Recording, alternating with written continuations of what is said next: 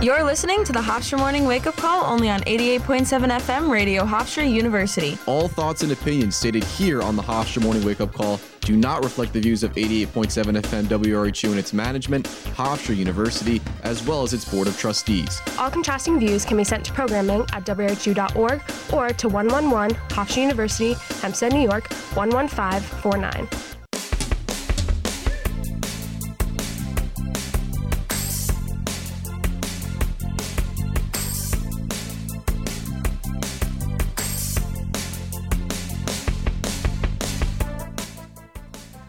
Good morning. You're listening to 88.7 FM Radio Hofstra University. This is the Wednesday edition of the Morning Wake Up Call where we are talking Long Island life, national news, and international issues. I'm your host, Danny DiCrescenzo, joined by Antonio Schoenhart, Joe Moriali, Yaw Bonsu, and Jack Ferretti. In our first hour, Trump remains strong in South Carolina. Fast FAFSA delays cause frustration nationwide and the impact of the Capital One Discover deal. All that and more. You don't want to miss it.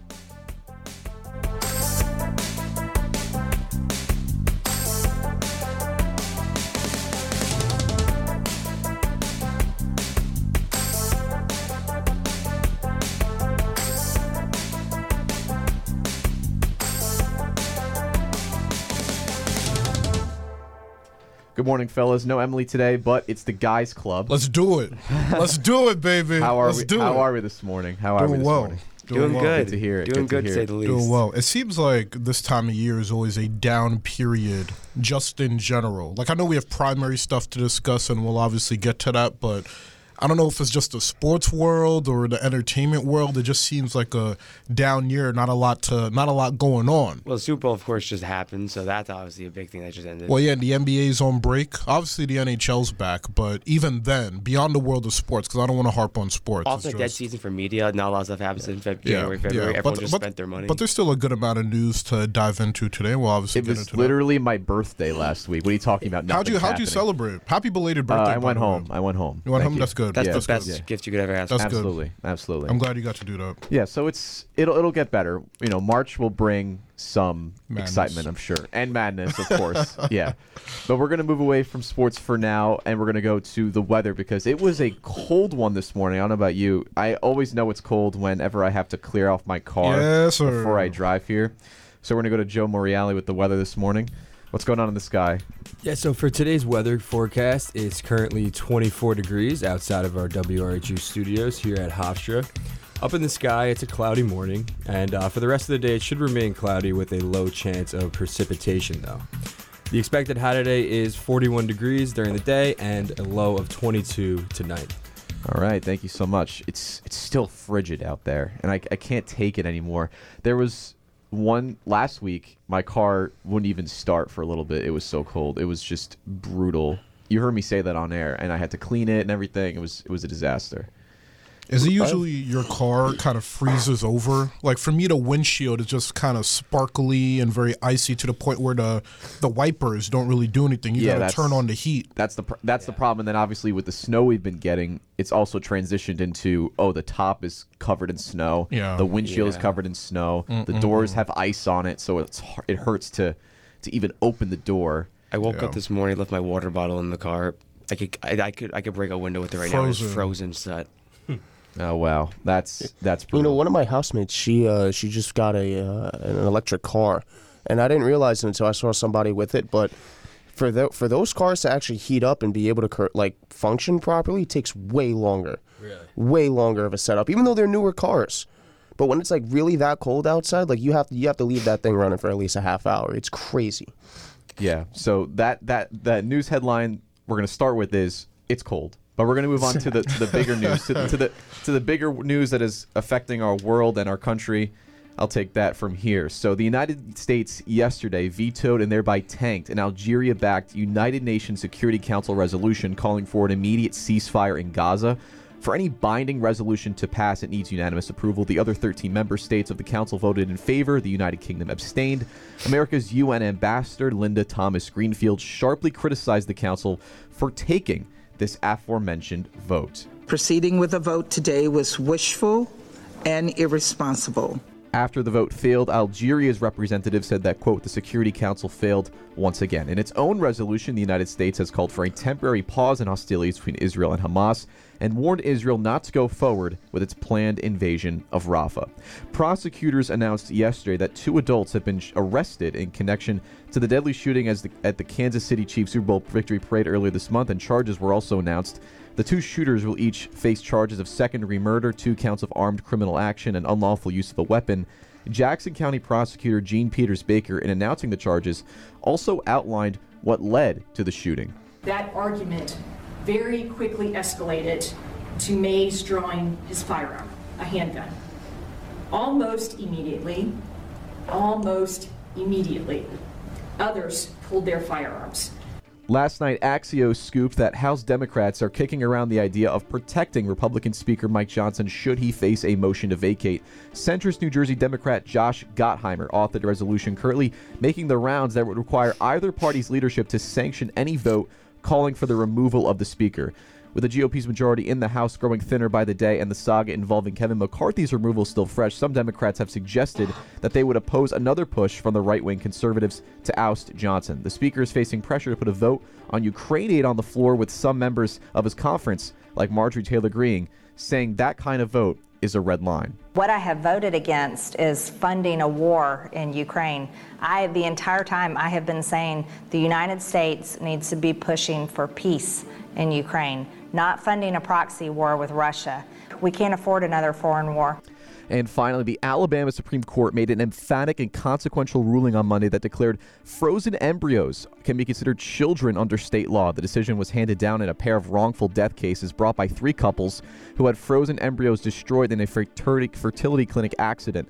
The judges not only cited a 19th century law, but also the Bible. Critics say that the decision could have wide reaching implications that could jeopardize certain fertility treatments, like in vitro fertilization. Appearing on CNN, the president and CEO of the National Infertility Association, Barbara Collura, explained the potential consequences of this decision. You can't even see it with the naked eye. You need a microscope. So now the court is saying that that's a person. Can we freeze embryos? I don't know. Can you freeze a person?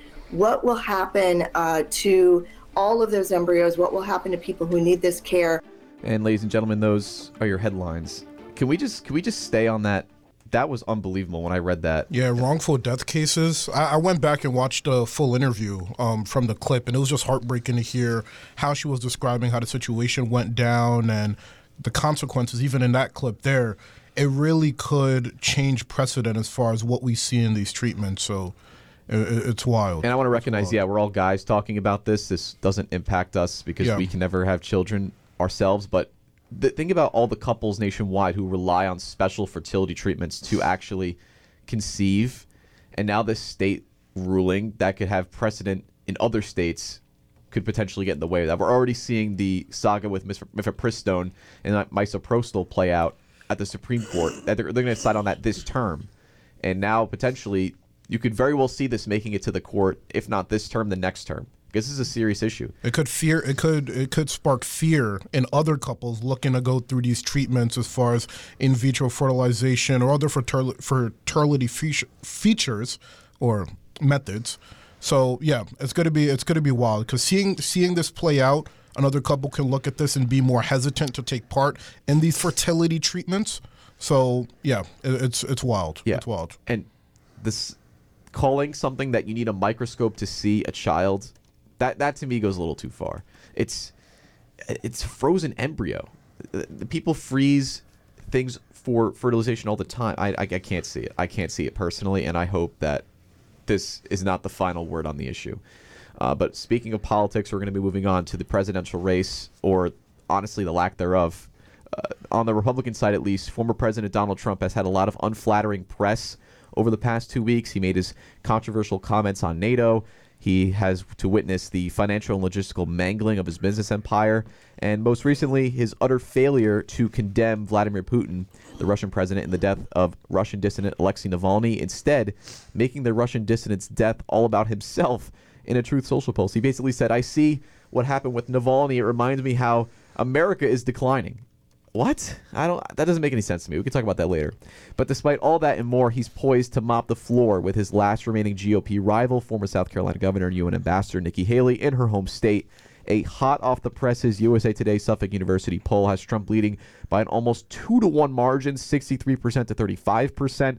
Though Haley has sharpened her critiques of Trump as of late, her more aggressive language does not seem to be moving the needle. The 538 polling average has Trump in the mid 60s and Haley in the low 30s in South Carolina. It appears the race for the GOP, GOP nomination is all but over. Fellas, what are we thinking about this? Is this even worth talking about at this point? Because we've been seeing this consistent theme of polling with Trump at a massive advantage for so many months now. As far as the Truth Social post, it may not be worth talking about because Trump could be in Alcatraz and he's and he's still going to have supporters. But on the Nikki Haley side, the real question here is what does she have to do to make up ground, considering that she's not going to drop out of the race? She had a rally yesterday in South Carolina, obviously that home her home state where she was governor, and it was around a crowd of 150 people. There were two dozen black uh, people there in the audience, and then those people ended up being protesters. So my immediate answer to the question I just presented was, can't you tap into the black community to get these votes? Because especially in South Carolina, it is such an important base for Democrats. But her past precedent and the kind of things that she ruled in favor of in the past has kind of caused uh, skepticism among the black community. You had, uh, I think it was Reverend Joseph Darby. He's the former first vice president of the South Carolina NAACP. He said that she cast her very conserv- conservative and right wing Republican Party um, narratives when she wrote first ran for office in a very harsh way. She had no outreach to the African American community.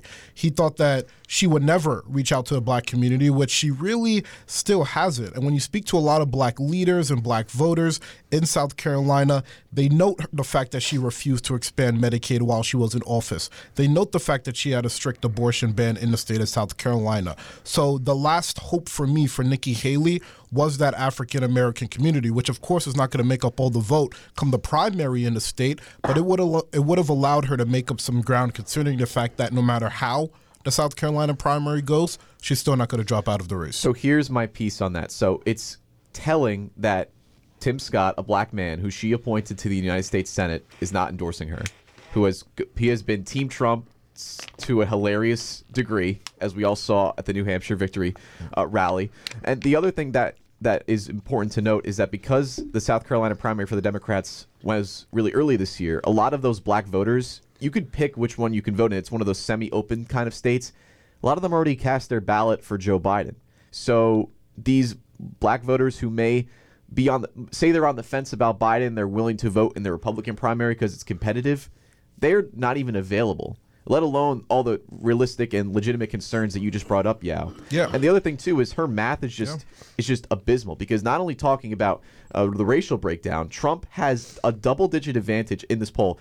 Every age group, those with high school degrees, college degrees, and he also holds a lead among military families. And why that's important? Yeah, yeah. I think I want to let you talk about why that's important. The military. Family? Yeah, because well, yeah, well, yeah, you have. What did Trump? What did Trump say about the military lately? Oh, Trump. We have we have the sound for it. Trump is Trump is attacking personally Nikki Haley's husband, who's actually serving right now in Africa. So it's pretty harsh the way Trump spoke about her. But here here he is talking about Nikki Haley's husband much. All right, let's take a listen. Where's her husband? Oh, he's away. He's away. Where, what happened to her husband? What happened to her husband? Where is he? He's gone. He knew. He knew. He's gone. He's serving overseas. Uh, doesn't make doesn't make any sense. Uh, we're gonna we're gonna bring in the other team members to this conversation. Anything you guys want to add? Yeah, you know, the first thing I'll just say is like at this point, for all intents and purposes, you know, first of all, even going into this, uh, you know, the GOP elections, it would kind of seem as if Nikki Haley needed a hail mary. But at this point, she's chucking it from the parking lot. I mean, in latest polls coming out, even just over the weekend, even as as early as as as Monday, Trump's over her 81 to 18 in terms of in terms of of you know uh, in terms of GOP voters. What, Trump poll, has a, what polls that? Uh, the Morning Consult poll, uh, Emerson College's poll shows it at 77 to 13. Is that nationwide or? Uh, yes, it is. It is a nationwide poll, and it's just like if you if you look at the at the trend on this graph right here, It it, it it's it's it's incredible. I mean, you, there there is absolutely like looking at it from a face value, there is absolutely no reason for Nikki Haley to even be in this race anymore. And I, and I genuinely have this question that maybe one of us in here can answer: What is her end game? Because there is no way she comes out with a victory, even in her home state.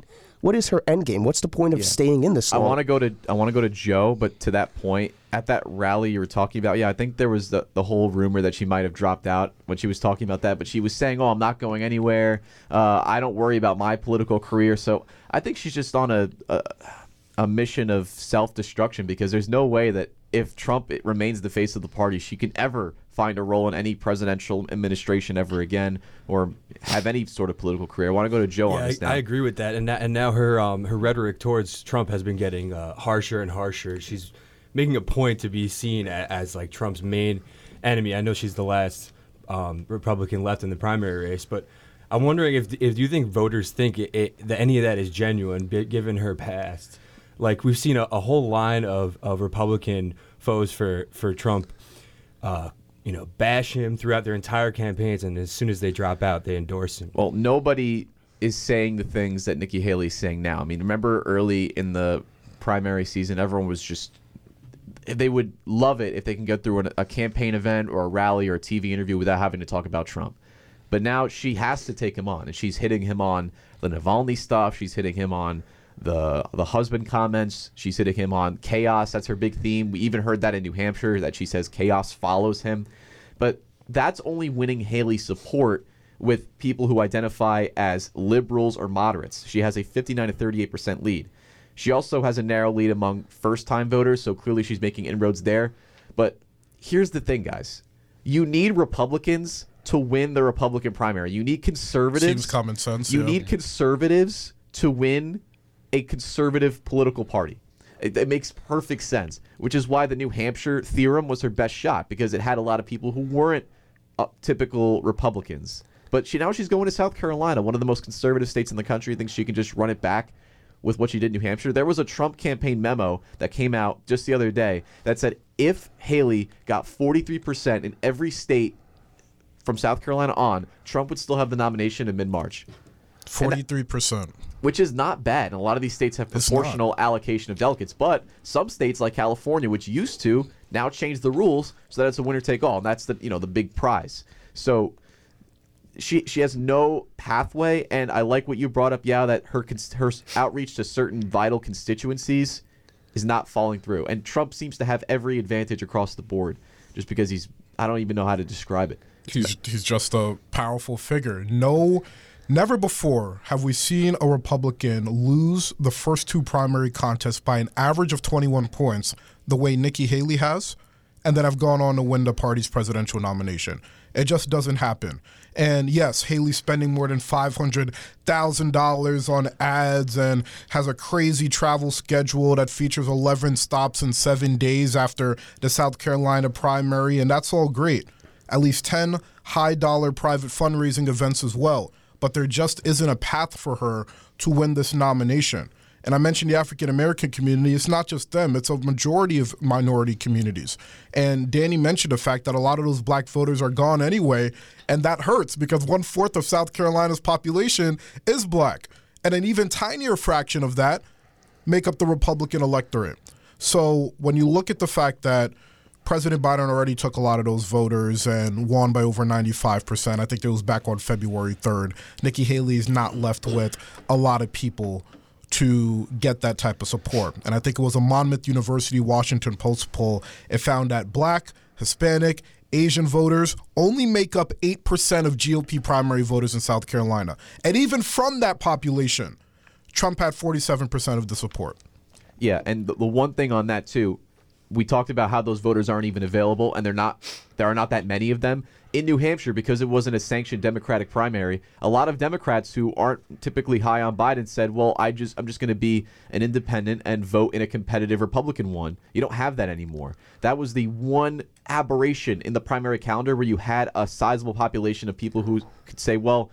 I'll just vote in the Republican one because it actually matters. That And still she was blown out. and still she was blown out by double digits. Not terribly like she was in Iowa, but still a double blow. I want to go to Antonio, and then we're going to move on to yeah, our next story. quickly, because I have an Emerson College uh, poll that was literally just released yesterday. Actually, pulled up uh, that sh- that finds that South Carolina f- uh, voters actually see uh, President Donald Trump with a 23 point lead over former Governor Nikki Haley, with the um, stats coming in to 58% to 35%. 7% of those are undecided. And with the undecided voters' support accounted for, Trump's support increases to 61% and Haley's goes to 39%. Now, here's the here's the interesting part here. According to Spencer Kimball, the executive director of Emerson College Polling, he goes on to say, quote, voters who affiliate as Republic- Republicans break for Trump over Haley, 71 to 29%, while voters who affiliate as independent break for Nikki Haley, 54% to 46%. And then going on off of that, Trump's support is highest among voters under 40 with 69%, while Haley's support is highest among voters in their 50s at 48. And then even moving on into in, in, into you know degrees and and uh, level of education, Haley does lead that 52% to 48%, but she trails among postgraduates 43% to 57%. So even if her whole you know plan for South Carolina is to If we pinpoint, could even call it a plan. yeah, if we could even call it a plan. Like I said, this is a desperation. She's she's chucking a ball from the parking lot at this point. It her if her whole plan out of desperation is to try to go for the independent vote, even on that, she gets nowhere near to the numbers that Trump's going to pull in off of these votes, according to, to multiple polls. Yeah, you need to win Republicans, and she's not winning Republicans. she should run in a different party's primary. But then doesn't that bring up a different question though? Because realistically, if you look at the GOP right now, it, it it's like a party split in two. It, it's it's not, not necessarily even. It's a party Republican. split. It's two thirds Trump, the other third Yeah. people are anti-Trump. But and this is the last point. Then we're going to move on to the second story. Yeah, I was going to take us in. The fact of the matter is, not only do we see these numbers bear out in the elections, the primary elections, but now Trump is on the verge of appointing his loyalists to run the RNC. So you could expect a purge of any non-Trump people in that organization within a year, and then it really is the Trump party, not only in the grassroots, in the candidate, but also in the party apparatus. That's that's something to consider as we move forward. Haley could be the last of a Republican who really dares to even challenge that orthodoxy in the Trump Republican Party. So that's going to be our end of this discussion. Good luck to Nikki Haley. You're definitely going to need it. And now we're going to move on to Yaw to bring us into our second story. It also relates to Trump, but it's a more interesting, nuanced debate about American politics. Yaw. Yeah, one of the one of the main things that former President Donald Trump is running on is Christian orthodoxy and Christian nationalism. In a memo from his team, his group, it says that Christian nationalism is one of the priority items, and Trump himself has echoed these sentiments, vowing to bar immigrants who quote don't like our, as in American religion right? New Politico report, reporting found that this think tank close to GOP frontrunner Donald Trump is synthesizing plans to make Christian nationalism a theme. But this is why it's particularly interesting. When you guys think about Christian, a Christian nation, a lot of people think the United States was founded on values of being a Christian. However, when you look at the Constitution, it does not establish it as an official religion. In fact, there's a lot of articles in the Constitution that points out the fact that it's not exactly Christian values that's going to be a building block for the country, but rather just freedom of any religion, and that's what that's what's implied there. Article six of the Constitution states no religious test shall ever be required as a qualification to any office or public trust under the United States. And then when you even look at the First Amendment, Congress shall make no law respecting an establishment of religion or prohibiting the free exercise thereof. So those two pieces from two historic documents obviously kind of point out the fact that when you look at the country as is, it was built on religious freedom. And we can go all the way back to the 20th century and the Supreme Court and how it how how it how its reasoning behind certain First Amendment cases involving religion made sure that public conversion of religions wasn't banned, reimbursing funding for religious education was allowed, and sponsoring prayer in public schools. All of these things. But the bottom line is, Trump has an idea that this country was built on a religion in which certain historical documents that's not the case. So I want a quick piece on that. I'll open up the debate. So I think we can all agree, though, that Trump, the thrice divorced, thrice divorced New York Playboy, is not necessarily the paragon of Christian religion.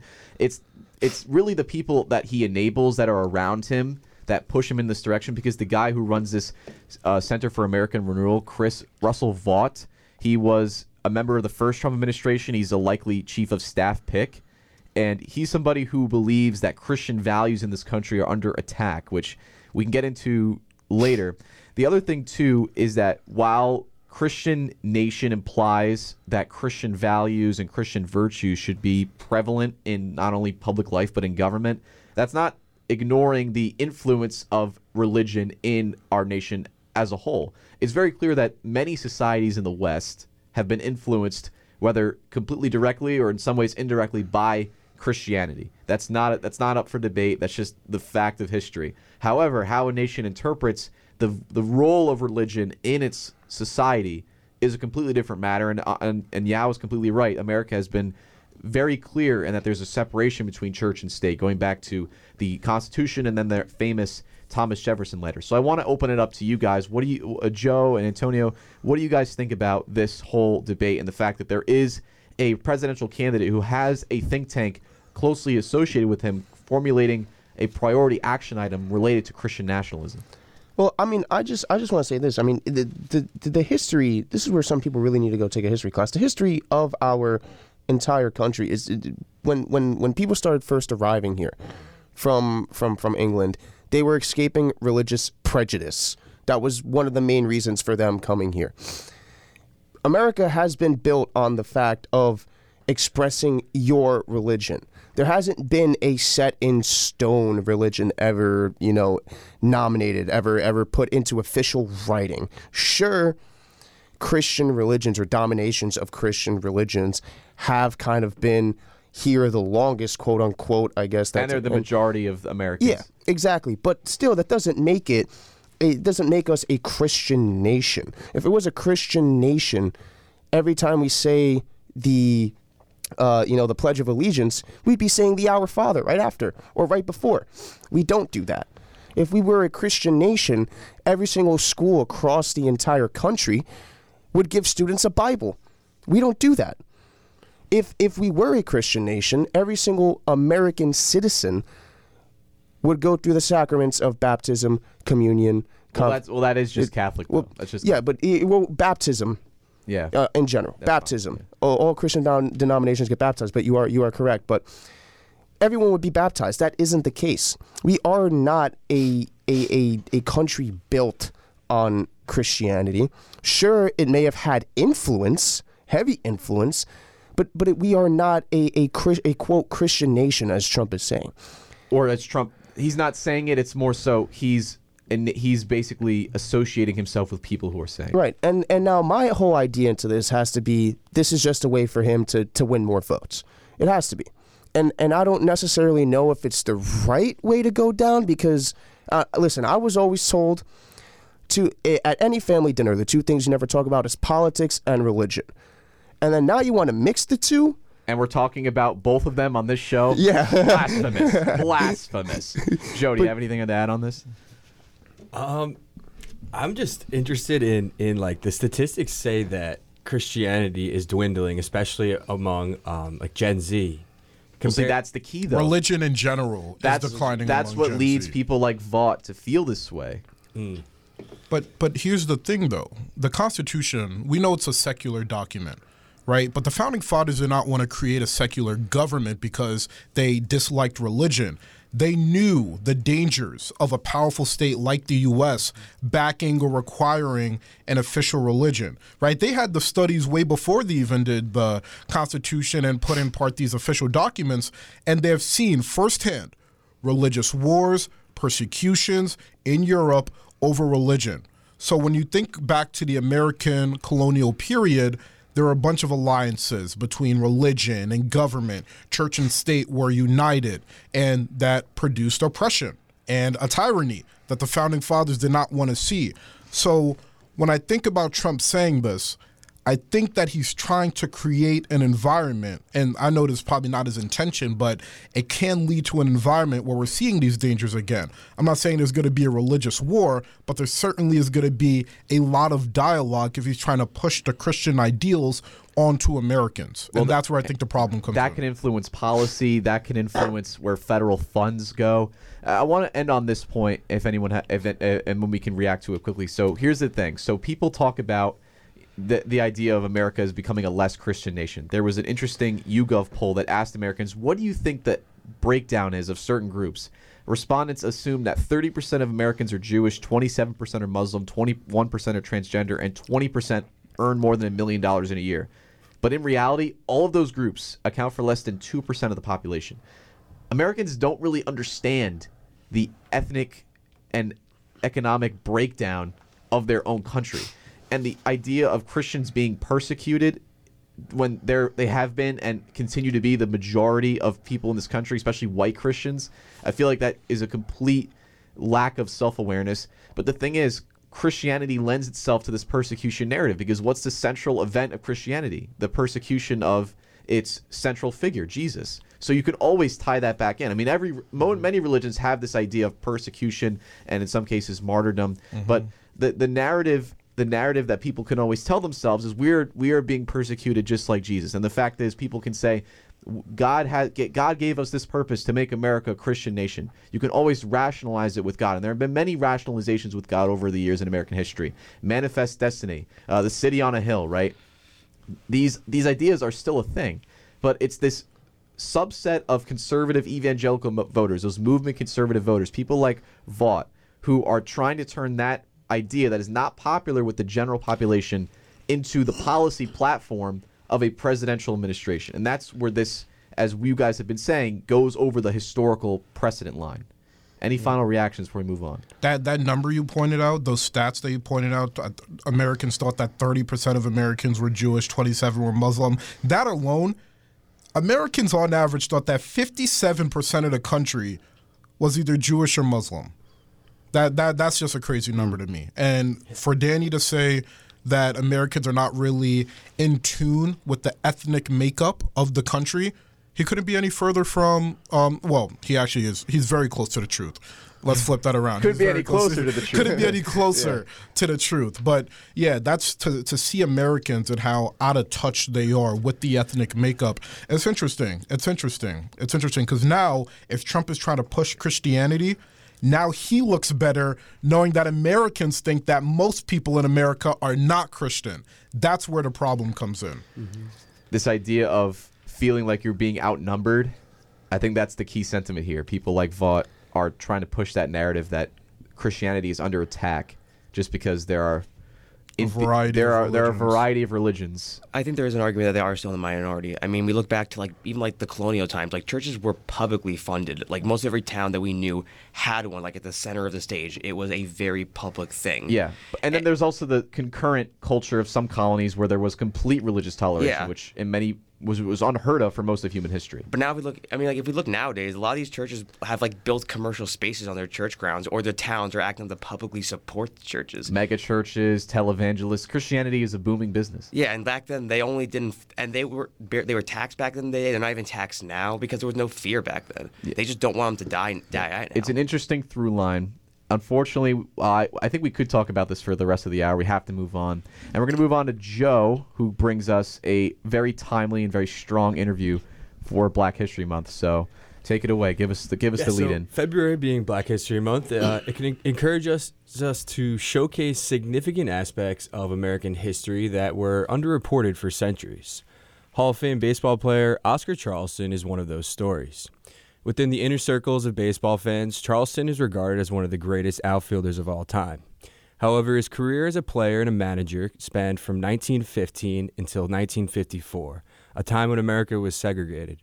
He never had the privilege of playing in a World Series or attracting the attention of his white contemporaries like Ruth Gehrig or Ty Cobb garnered. Like many Negro League ballplayers, Charleston's legacy after his death has become a mystery. Through many embellished secondhand accounts, stories of Negro League baseball have toed the line between history and mythology. I sat down with Jeremy Beer this week, author of the first biography on Oscar Charleston, published in 2019 with the goal of preser- preserving the legacy of an overlooked American sports hero. The frequency 88.7 FM. The call letters WRHU. The website WRHU.org. Hofstra's morning wake up call. Morning wake up call. Lively talk. Long Island life. National news. International issues. Through the minds and mouths of Hofstra students. This is Joe Morial reporting for WRHU. Today I'm speaking with Jeremy Beer, author of the award winning biography titled Oscar Charleston The Life and Legend of Baseball's Greatest Forgotten Player. Uh, Jeremy, first off, can you just tell me what drew you towards Oscar Charleston's story uh, in particular? What drew me uh, to the story was uh, that I discovered Oscar was from Indiana, where I am from as well, and it it really shocked me and bothered me that I'd never heard of him. So I would have been in my at least late 30s at this time, and uh, sports loving guy with a lot of sports loving friends, and very sort of patriotic about Indiana sports. And we thought we knew all the great players from our state in various sports, and uh, had never known Oscar's name until I ran across it um, in a list that a guy named Bill James put together. Bill James, a famous baseball historian, kind of the father of uh, modern analytics. Uh, the um, if people have seen the movie Moneyball, he's referenced uh, in, in, the movie uh, and also, of course, in the book. Uh, Bill James uh, had his list of the top 100 players of all time. And fourth is a guy named Oscar Charleston, and I'd never heard of him. So the fact that I had never heard of Bill James' fourth greatest player of all time, and he's from my home state, made me very much interested in his story. I, I actually had a um a similar way of, of finding out about Oscar. I was reading um, in 2020 the uh, uh, Joe Posnanski top 100 right. players, and he had a whole anecdote at the beginning, like you know, you may not have heard of this guy, but he's he's worthy of my selection. He had a whole argument. Yep. Um, Oscar's also now he's one of the 37 Negro League players in the uh, Baseball Hall of Fame. Uh, but the level of competition for the Negro Leagues is still like people, it's a little unclear. People are always debate yeah. whether it's up to par with the American League at the time. Right. Um, so, what could you tell some of today's fans um, mm-hmm. to kind of add some perspective of how great Oscar truly was as as a ball player? Yeah, so I'll, I'll speak to the quality of play issue first because it, it, recently the Negro League statistics were elevated to Major League statistics uh, by Major League Baseball, so they're like you know find them everywhere now. Um, I think it's very clear that the best um, the top third, half, sometimes two thirds of Negro Leagues rosters was every bit as good as American League or National League rosters. Um, it is where the best uh, uh, African American athletic talent kind of went during that period. There wasn't a lot of competition for that talent from other sports. You know, football and basketball really weren't going yet, and and we're talking about now like the teens or the aughts, nineteen aughts teens up to the 30s and 40s. Um, so the top part, they just weren't as deep their rosters. Uh, they would have some people who would consider AAA or AA sort of on their on their roster. So I, that's how I think about them. But I think it was the right decision to elevate them to major leagues because of the uh, how strong uh, the top parts of, of Negro Leagues rosters were. So was Oscar then the question is was he as good as people claim? And I think it's actually very reasonable and fair to be skeptical. Um, that's kind of how I went into it actually this project. And um, I think the truth is, yes, he was. So what people don't realize is black teams played white teams all the time, pre-integration, pre-Jackie Robinson. They played barnstorming exhibition games before the regular season, after the regular season, sometimes during the regular season. And so we actually have statistics from those games. And we know the Oscar, for instance, is not a huge sample size, but in like about the equivalent of a third of a season's worth of statistics, did better against major league pitching and legit major league pitching than he did against um, uh, Negro Leagues pitching. And and we also know that generally speaking, Negro the Negro Leagues teams or black teams won more than five, 50% of their games against white teams. So there's a couple of statistics. And third, we just have the opinions of people from the time, white and black, about Oscar. Uh, and people like Dizzy Dean, uh, who is from Arkansas, uh, said he was one of the greatest players he'd ever seen. Um, fellow uh, um, who owned the Kansas City team in the Negro Leagues. I'm blanking on his name. I'm sorry, but he was uh, not the greatest of guys. He was actually a member of the Ku Klux Klan. he said that Oscar Charleston is one of the greatest players he'd ever seen, white or black, or the greatest player he'd ever seen. So we have like just a number of um, uh, anecdotal and statistical reasons to believe that not only Oscar, but the, the, the again the the good to great Negro Leagues players were were great players in any league. Uh, Oscar was Willie Mays before Willie Mays, and the best back black players absolutely were as good as they're claimed to have been. So he was so successful in, in a in a time when when America was segregated and there was he was always facing adversity compared to the white players. What what do you think are like the main qualities um, you see in Oscar that you think contributed to his success uh, compared to his peers? It is generally true. The one here's the great thing about adversity: it generates grit and toughness among at least many of the people who face it. Right, if you face it with the right spirit and attitude. Um, and so that is true not only of Oscar but of a lot of his peers in the in the uh, Negro leagues of this time period, the first half of the 20th century. Toughness, grit, uh, perseverance, endurance, those are the traits that really stand out. Oscar was also extre- just supremely confident. Um, that certainly helped. Wouldn't back down from anybody. Very, uh, very like hyper competitive. Uh, if you read the book and if you read stories online, you know that he got into um, quite a few altercations in his career. He was hyper competitive on the field, got into fights, now, fighting was more common at the time in both the uh, white major leagues and the black major leagues. Um, it just was it was more common just in American life. Like people just got in fights more in the first half of the 20th century, you know, at bars, on the streets, wherever. And that was true on the baseball field as well. Between players, players and umpires, players and fans. It makes for great stories. but Oscar got into more of his share, more than his share of those because of his he was so hyper competitive. Uh, but the other thing that really helped him is all those traits were combined with he was very charming, charismatic, well loved by the others in the game. So he always got um, he, he, had people who were his patrons who gave him opportunities to move to uh, better clubs. There's a lot of player movement in the Negro Leagues to become a manager at a very young age, 27 years old, player manager, um, and and then uh, managed many of the years after that until he died in 1954. So and the last thing I'll say is he was remarked upon as super intelligent. So he only had an eighth grade education, uh, joined the uh, military, the army soon thereafter, lied his way in at the age of 15, I believe. Um, but he was very, very smart. In fact, he, for instance, he started playing baseball in um, uh, Cuba at a young age and taught himself Spanish. And he, in his own hand, you see him translating Spanish newspaper articles into English in his scrapbook that he kept. Uh, and just people remark about how intelligent he was. So that's a pretty good mix of traits: uh, intelligent, charming, really gritty and tough, and hyper competitive. Uh, that will take you far, and it did for him for sure. Hofstra's morning wake up call on WRHU.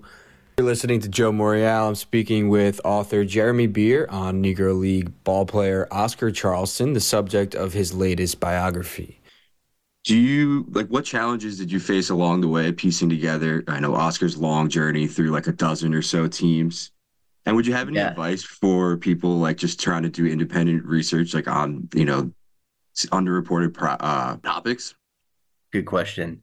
Well the first thing you have to make sure you never you cannot trust the secondary sources. If you're trying to do something like this uh, you have, have to go back to the primary sources uh, which would be the newspapers of the time, uh, interviews that have been conducted with people who played at the time, uh, things like that, uh, or accounts, you know, columns that were written at the time, so forth. Um, if you just trust secondary sources, for instance, if I had done that, I would have had an entirely different picture of Oscar, whose story got really mangled uh, after he died and was turned into sort of like a monster, kind of a, a, a uh, borderline psychopath and so forth. None of that's true at all. Um, so you can't trust the secondary sources, but how do you get into the primary sources? Um, one of the great things about the digital revolution is that most newspapers have been digitized. Most sources, generally, periodicals have been digitized and are searchable. And that's what made this entire thing possible to be able to search uh, for Oscar Charleston's name and, and associated sort of uh, concepts and keywords across hundreds, thousands of sources at once made it possible. Uh, and that's where a lot of this history is captured, of course, was in the black newspapers of the day, the Pittsburgh Courier, the Chicago Defender, and things like that. Um, so it, it's not as hard as you might think, actually, with a couple of, you know, reasonably priced subscriptions. You can start to piece, and a lot of time, some time, you can start to piece together someone's uh, life. And then I also, of course, try to talk to people who are still alive who knew Oscar. There are not many of them left. Um, and that was, and then very fortunately, his scrapbook and photo album, his personal scrapbook and photo album, had been acquired and and given to the Negro Leagues Museum in Kansas City, and I was able to to go through those items, and that really gave a window into how he thought about himself, what he cared about, and so forth.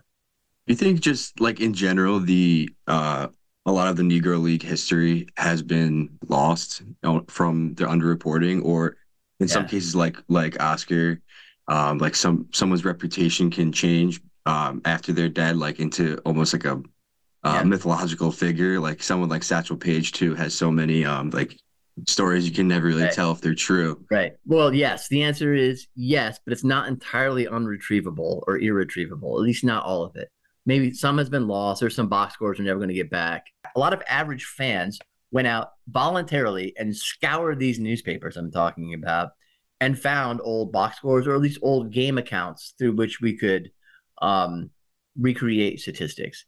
And eventually, the statistics we have for the Negro Leagues became pretty reliable. We think what we have 50 to 60 to 70 percent somewhere in there, at least of the major games played between Negro Leagues teams in the core Negro Leagues period. So um, that's one example. Average fans made a difference.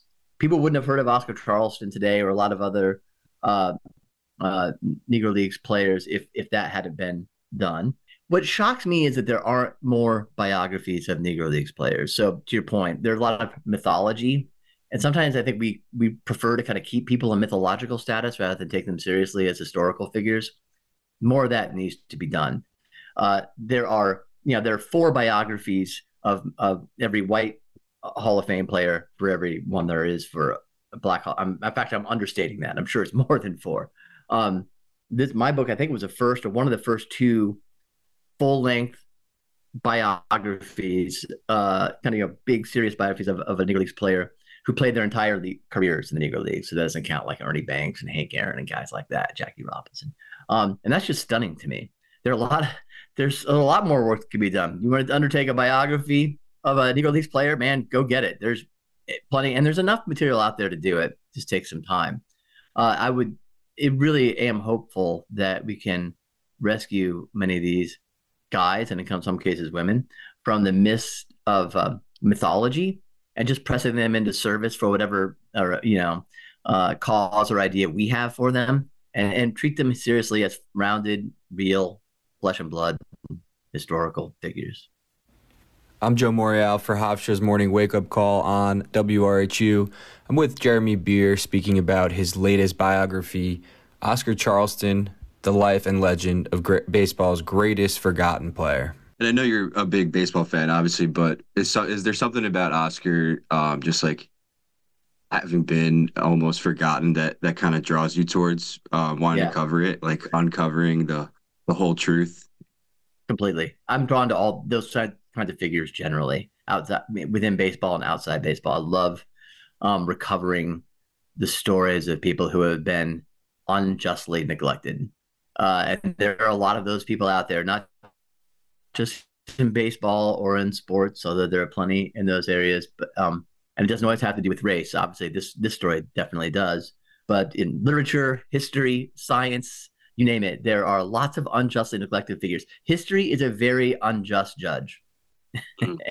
uh, always keep that in mind. Uh, and people, you know, we tend to use history for our own purposes. So uh, there is an alternative history out there uh, for almost everything waiting to be discovered. And uh, are you currently working on um, any any other books on like a, another type of? Yeah, no, not a baseball book. I have a biography coming out in September uh, about a, uh, a, another unjustly neglected figure. Come, could not be more different. The Franciscan uh, priest, missionary, and explorer named Francisco Garces, who was in the Southwest, American Southwest, in the late 1700s, who was sort of a one man Lewis and Clark of the American Southwest, one of America's greatest explorers, a very attractive and admirable figure in a lot of ways. So uh, that biography is coming out in September from Oklahoma University Press. One more question about the Negro League. During your research, did you find any times where uh, you could see like a long term impact that these players had on the game of baseball? Yeah, that's a really good question. Um, kind of a, a minor thing that comes to mind, but like every, most baseball fans will be familiar, and many other people too, with a very famous catch that Willie Mays made. Uh, gosh, was in the 48 World Series, which is over his head. He's running straight back towards the center field wall, and he makes a basket catch over his head, right? It's just it's extraordinary. That was something that he learned from guys like Oscar Charleston and other center fielders in the Negro Leagues. That was they played a very shallow outfield, and that might be one sort of tangible but very minor sort of impact on the game. Um, play it was played with a lot of intensity uh, in the Negro Leagues, maybe even more intensity than in the um, white majors, and that could be another um, impact that comes to mind. It's a good question. I, I haven't thought as deeply about that um, as I should, Joe. I'll, I'll get back to you on that question. I think the way to look at that is that they were there wasn't some big separation. They were they were playing against each other. They knew each other. Sometimes they were friends. Um, it, so the it wasn't like there was some big like gulf between these two groups of guys. But what happened in one, you know, league when they see a, a strategy take place there would often be taken up by the other. But actually, it's very common to find a, a lot of respect and friendship. Oscar was friends with Jimmie Foxx, for example, Hall of Fame player, played for the Red Sox. Um, Ted Williams had a lot of respect for uh, black players, uh, and there's and this goes way back into the teens uh, and earlier. Um, yeah, really, um, there's a lot of cross racial uh, friendship and a lot of cross racial admiration and respect, and it was sort of nice to see. And that's part of how uh, integration ended up happening. Obviously, World War II had a lot to do with it, but also part of it was that there were white players speaking out, not as many as there should have, no doubt about it, saying though, I'm sure privately and even publicly, like, "Hey, these guys can play. What are we doing?" Hofstra's morning wake up call with Jeremy Beer, author of Oscar Charleston, the life and legend of baseball's greatest forgotten player. Before I let you go, Jeremy, do you have any social media or uh, do you have a website that our listeners can find you on? I'm horrible uh, at social media. No, you can find me on LinkedIn is the only stinking thing you can find me on. Uh, I, I, stay saying that way, but OscarCharleston.com, I have a lot of stuff posted about Oscar up there. And then you can just um, find the book anywhere online you prefer to buy your books. And we're back here, 52 past the hour. Danny, Antonio, Yaw, Joe, and Jack. Boys Club here on this Wednesday morning wake up call. Very long but very solid interview by our very own Joe Morreale. Joe, I really was taken by the ending of it when he talked about the cross racial friendships that allowed integration to happen in baseball. And I think it goes without saying, but sports is that type of field where it's literally, no pun intended, an equal playing field if you can play, you can play. And I think that's what he just said on the interview. Yeah, yeah. Special thanks to uh, Jeremy for uh, speaking with me. But um, yeah, I, I, thought that was one of. I agree that that was one of my most interesting um, takeaways from the book. Is the the uh, the inter the the games between the black players and the white players in throughout the 20s and 30s. You know, they were a lot more pre- prevalent than a lot of uh, a lot of st- stories are, are you hear are say. So it, it, it um, the Negro Leagues kind of come with like a mythology around them. Uh, pe- people their legacies were lost, and and it, it's someone like Jeremy is now uncovering untold stories. So he was the first person to to to write a biography on Oscar Charleston, who many baseball historians consider to be a top ten. I've seen him ranked in the top ten players of all time, and he's in the Hall of Fame, and he didn't even have a uh, a biography until 2019. Wow, wow. Yeah, I know you're our sports guy. Yeah, I I can only imagine what could have been if Oscar Charleston was able to match up against players like Babe Ruth and all of the other white players that came up that was dominating MLB when the Negro leagues were in its prominence and in its prime. It's just it's just it's just I don't want to say sad, but just the what if of it oh, is always it's always a hard conversation to have because of course now the Negro leagues are being recognized by or the Negro League is being recognized by MLB and its contemporaries, but just the fact that they never got to match up against the greats that we see in MLB, I think sometimes it's an indictment on the legacy of players like Ruth and Gehrig and Ty Cobb, but listen, uh, it's only it's it's just a what if conversation for me. That's what, that's the biggest yeah. that's the biggest thing to take away because the more you hear these stories, the more you hear about the legacy of people like Charleston, the more you hear about how great they were, the more you think about wow, if they were in MLB, if they actually got to match up with their white contemporaries, man oh man, what the history books would have been different. Oh yeah, that's that's what I could only assume. And it, it's it says a lot that um, some of the, the biggest names from, from baseball of that time considered Charleston to be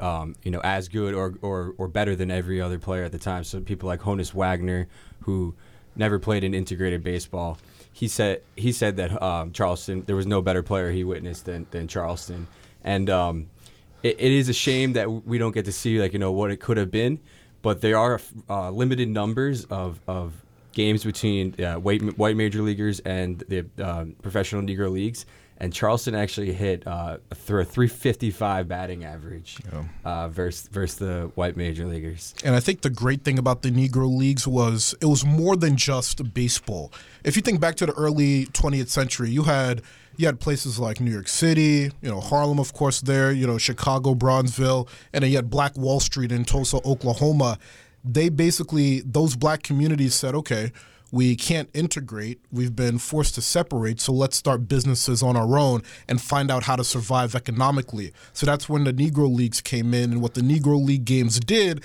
it gave a black community the opportunity to see baseball in a way they haven't been seen before. But even the type of money that circulated with these games, you fed that back into these communities, the black communities, uh, to help these businesses and these communities flourish and survive. So we talk about the baseball a lot, and rightfully so, it's the Negro Leagues, the baseball's the main storyline of it, but just what it did for black communities in general, not only giving them a sense of a sport that they haven't seen before, but the business aspect of it, that's another great thing that, of course, Oscar Charleston contributed to highly.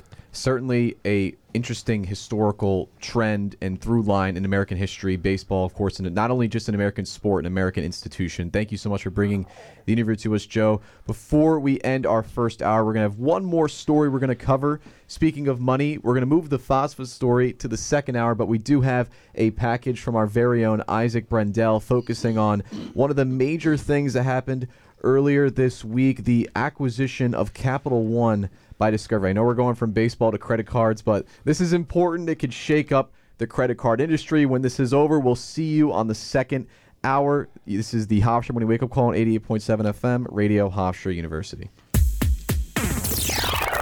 Hey, don't go anywhere. You're listening to the Hofstra Morning Wake Up Call only on 88.7 FM WRHU.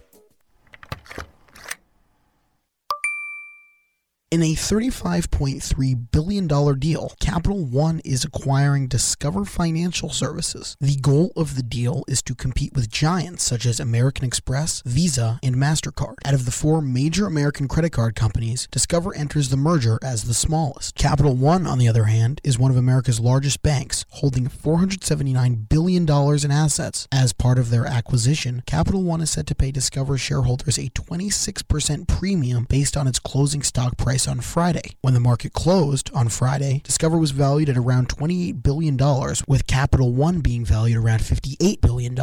Making an appearance on CNBC, Baird senior analyst David George said that he believes that this deal will succeed. From our standpoint, this is a large deal uh, but the integration risk compared to, and we've been doing this a long time, it, compared to bank deals is a lot less because in a transactional product like credit card, you don't have to worry about retaining bankers. It, it, the, the relationship piece is not nearly as meaningful. So, uh, despite this as being a $35 billion deal, a very large one, the largest in many years, the integration risk here we think is a lot less relative to uh, some of the larger bank deals we've seen. Tuesday saw Discover stock rise over 11%, with Capital One falling over 4%. Shares of Discover saw a slump in January after the company announced that its fourth quarter profit dropped. At the moment, it is unclear if Discover cardholders will be receiving a new card, but the merger will give Capital One more flexibility to create their own network for some of their cards. The company has previously relied on Visa and MasterCard for those services. According to reports, they will continue to use Visa and MasterCard in some capacity. The deal is still pending regulatory approval, which will not be granted until late 2024 to early 2025. If it is approved, it will form the sixth largest bank in America. Reporting for Newsline, I'm Isaac Brendel, WRHU. Proudly broadcasting from the Richard Philip Cavallero studio. RHU. Hempstead. You discovered. You discovered. A cornerstone of the Lawrence Herbert School of Communication. RHU. Experiencing some technical difficulties here, but we're back for the second hour of the Hofstra Morning Wake Up Call, where we are talking Long Island Life, national news, and international issues. I'm Danny DiCrescenzo, joined by Antonio Schoenhart, Yaw Bonsu, Joe Morial, and Jack Ferretti. We love tech difficulties, fellas, but the show must go on, as they on. say. We roll on. How are we doing? We had a really action-packed first hour. Yeah, I mean, usually, usually with the morning show, I've noticed just with some of the other crews I've been on, the eight o'clock hours when things really start to ramp up. But that last hour, we really got into a lot of discussions that really could have took the entire hour or at least half of it. So, I mean, good on you guys. The audience doesn't really know the system. We all choose the stories we wanted to run down. Danny, as our head man, head man, kind of uh, is guiding the ship and making sure that everything's in order. But today, it feels like everybody was on point with the stories they they they chose. So it was good We, discussion. we are all we are all firing on all cylinders. Jack, how are we feeling? Because we're going to open with you. I'm doing good today. Thank you very much. So if you like, I can get it. Well, well, we're gonna do the weather and the news, and then you're on tap. So Oh, get, get on. As we were talking about baseball last hour, you're on the on deck circle. Oh, of course, yes. yes, sir. what I- Yes, sir. I was about to say. So you know how it's called in the hole, right? Is that the expression? Yeah, Okay, so in the hole. when we were playing little league as kids, we never liked that, so we said we were on the hill. Get it? It's like a complete opposite. so I wouldn't Danny, know. man, hey, this was Danny's a, humor This was a fails. championship little league team. This was a championship little league team. We we went undefeated, Oh, man. and we won in the championship by nine runs. So we're allowed to say on the hill. Listen, man, death, taxes, and Danny's humor. I mean, the guarantees in life. What's up, Doc? All right. Uh, all right. Weather from Joe. We have no weather bet, unfortunately, but I know you'll do a fantastic job regardless. Yeah, so for today's uh, weather forecast, it's currently 27 degrees outside of our WRHU studios here at Hofstra. Up in the sky, it's still cloudy. The rest of the day should remain cloudy, but doesn't look like rain's coming. Uh, there's an expected high of 41 degrees during the day, and tonight it'll be a low of 22. Thank you so much. And the local news. The last thing before we get into the hour proper, that'll be courtesy of Antonio. And whenever you're ready, my friend. Oh, yes. Let's get right into it. With our top headline for today, at least in the local aspect of things, a plane had to make an emergency landing on the Southern State Parkway yesterday. The single-engine aircraft carrying two people on board made the landing at around 11:45 in the morning. All of the passengers on board were brought to the hospital for an evaluation, and there is no status on that currently, although authorities do expect everyone involved in the incident to be okay. The entire situation is also still under investigation by the FAA.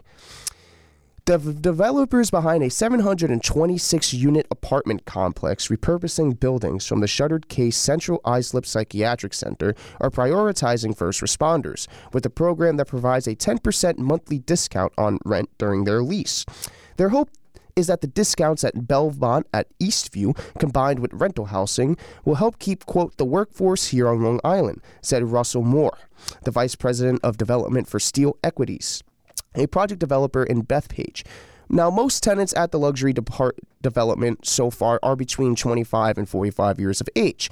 Of the 175 apartments at the complex leased since this summer, around 60% have been rented to firefighters, police officers, medical personnel, and veterans.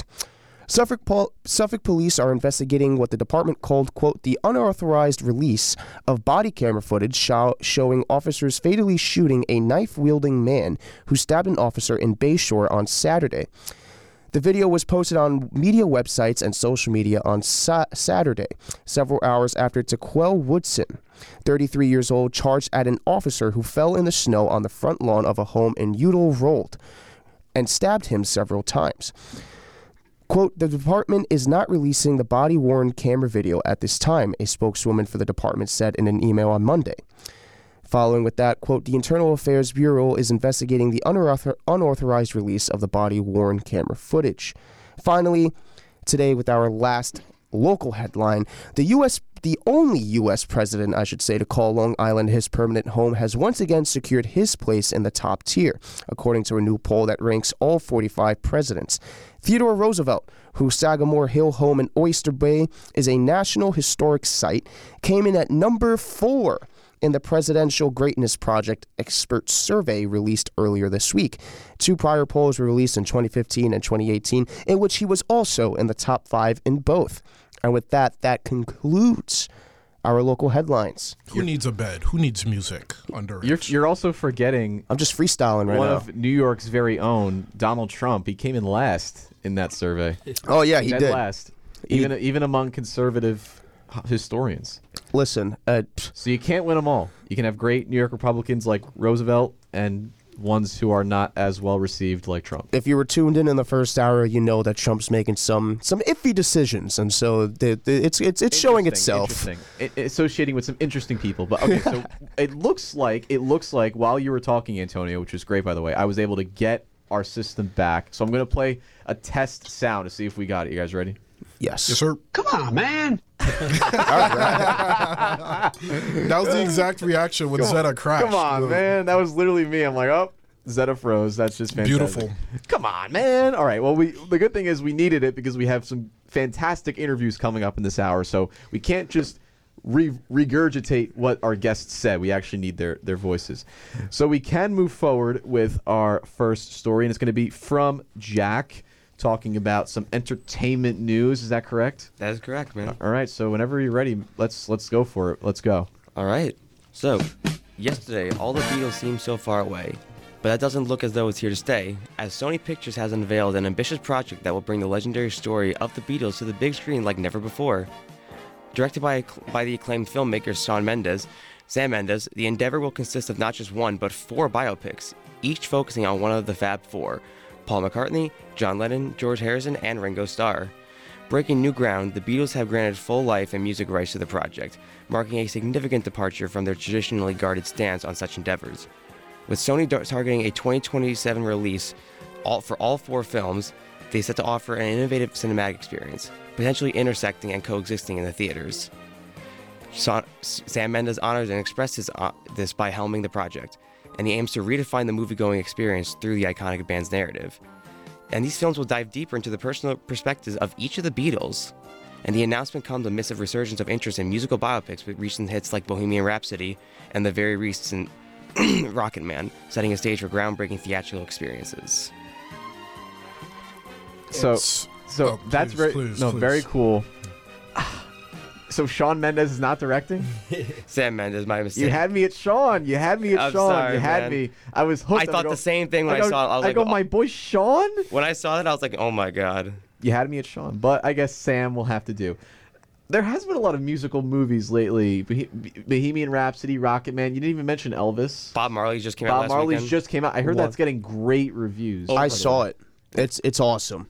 All right, Project- movie yeah. critic Antonio. Okay, movie critic. What's and up? like doubled I his box office projection. Yeah, no, it, it was it was a, it's an awesome movie. Um, even even the family of Bob Marley, all like you know they had a they had a good amount of say into all the movie. You know everything that went on in the movie. Bob Marley Marley's brother, um, and his son were actually also asked to star as Bob Marley, but they uh, specifically and purposefully said no because they even though they are his blood, they didn't feel as if they could embody the role of. Um, you know the the singer and, and songwriter that we all you know have come to love. Yeah. So one comment before we let Yaw say his piece. The issue, the thing is, these movies are following one person, one artist. The Beatles film that you're talking about from not Shawn Mendes is going to have four main characters. And then that fifth guy that everyone's like, oh, remember when there was a fifth Beatle? Like that's like one of the things that everyone says. So you have four people you have to follow. I don't. I, I I'm curious to see how that influences the film when you have four different stories, four musicians who really stand as some of the Yeah. best ever,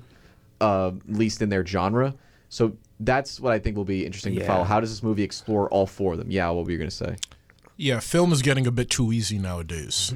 Now, obviously, the filmmaking process is hard, but the idea is getting a bit too easy. Of course, you're going to do a film on the Beatles. The Michael Jackson biopic is coming out soon, so I feel like it's getting a bit too easy to figure out what you what we want these movies to be about, and we're not coming up with original ideas.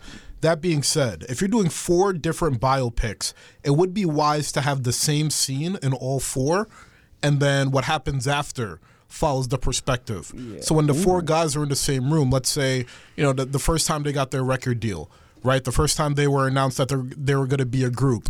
The following scenes can follow each of the each of the actors point of view or each of the members of the band's point of view after group moments throughout their career. I feel like that's how you make the best use of this movie. But that being said, with all these biopics that are coming out with artists, I think this movie, if done right, could reveal some things that most people wouldn't know. I think back to the Elvis movie. What the Elvis movie did, it contradicted what we knew about Elvis Presley. What the movie got right is, of course, Elvis grew up in a predominantly black community, a poor community that was predominantly black. However, when you think back to what Presley actually was, you have people who say that Presley wasn't as great as he was, that he took a lot of his music from African American artists and black rock originators, and you had people speaking out against him. It was all the way in 1994. I think Ray Charles sat down with an interview with Bob Costas, and he pointed out that if Elvis was so great and outstanding, then why did he steal his music from other black artists, right? Singers like Nat King Cole and other artists that Presley was inspired by, those are the people that deserved praise as opposed to Elvis Presley himself. So I think about stories like that. I think about the fact that Presley grew up, the movie showed that Presley grew up about around predominantly black artists and how that influenced his music. Of course, Presley became this world famous music artist that we all know and love. So, can we see something like this with the Beatles, where, of course, we know that the Beatles are one of the greatest bands of all time, highest selling bands of all time, but is there something there, something deeper there that people don't know that will be revealed in these films? That's what I'm interested to see. that hmm. only the medium of film can really explore. Yes. Maybe not even a documentary, but a, a, a major motion picture. Mhm. The also thing with Elvis, Elvis, there was the whole Priscilla film that came out too. So that's you basically got the main Elvis biopic, and then you got the the the DLC, so to speak. Um, Yeah. But here's the thing with these musical things, these musical biopics. How long are these going to go? When we're when we're in our 50s, is there going to be a Drake biopic, guys? Oh, yeah. Are we ready for that? I Or is it going to be man. called Drizzy? Is that But- going to be the movie? But name? is that interesting though? No, it's Uh, not. Drake, yeah, it's, I mean, I don't see. It could be then. Drake Drake is one of the best hip hop artists ever, but I don't see his. What is his place in history? The memes. Well, you see, Well, the maybe thing for is, us, Drake's the kind we're of not- guy- Well, the studios because that will not here's the focusing on thing. that. They'll be focusing on a name that can give them maybe seats, maybe butts in the for seats. us right now looking at it at face value we don't necessarily see the history but like these artists are going to be like to our kids what you know uh, Michael Jackson or, or Elvis Presley was even to our you know parents or to us where like they're not from our generation they're from before but they, they, they leaked into our generation. I mean, everybody has to know who Michael Jackson is, even whether or not you listen to his music. You, you also do know who Elvis Presley is. Whether or not you listen to their music, you got to know songs like "Hey Jude," "Here Comes the Sun," you know, "Let It Be," uh, "Yellow Submarine." You know, "I Want to Hold Your Hand." Like you know those those those Beatles Yeah, but songs. those are way or another. innovative musical numbers, and they were a phenomenon. And the story. Well, I see. Yeah, I, see, I do get that They part. didn't exist with Yeah. social media when everyone's perception of you is clouded by a multifaceted Exactly. media ecosystem. So how can we even make a film about?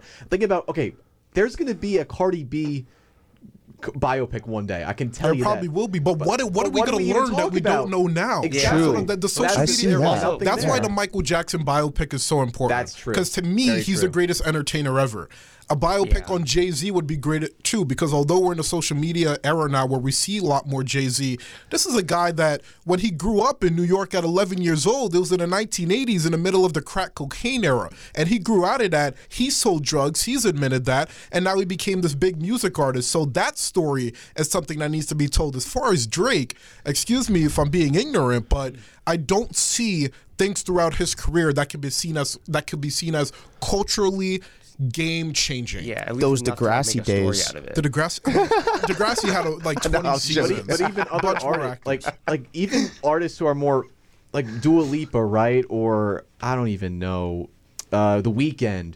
These these artists today, do they? And these are our people, guys. We grew up with Great these artists, too, yes. They're yes, great. We love them all. But can, do they compare to the historical stature of, of the Beatles or Bob Marley or Michael Mm, Jackson? No, no. Because at the That's time the there was less to go off of. They- Because they were trendsetters. It is so much easier to be an artist now.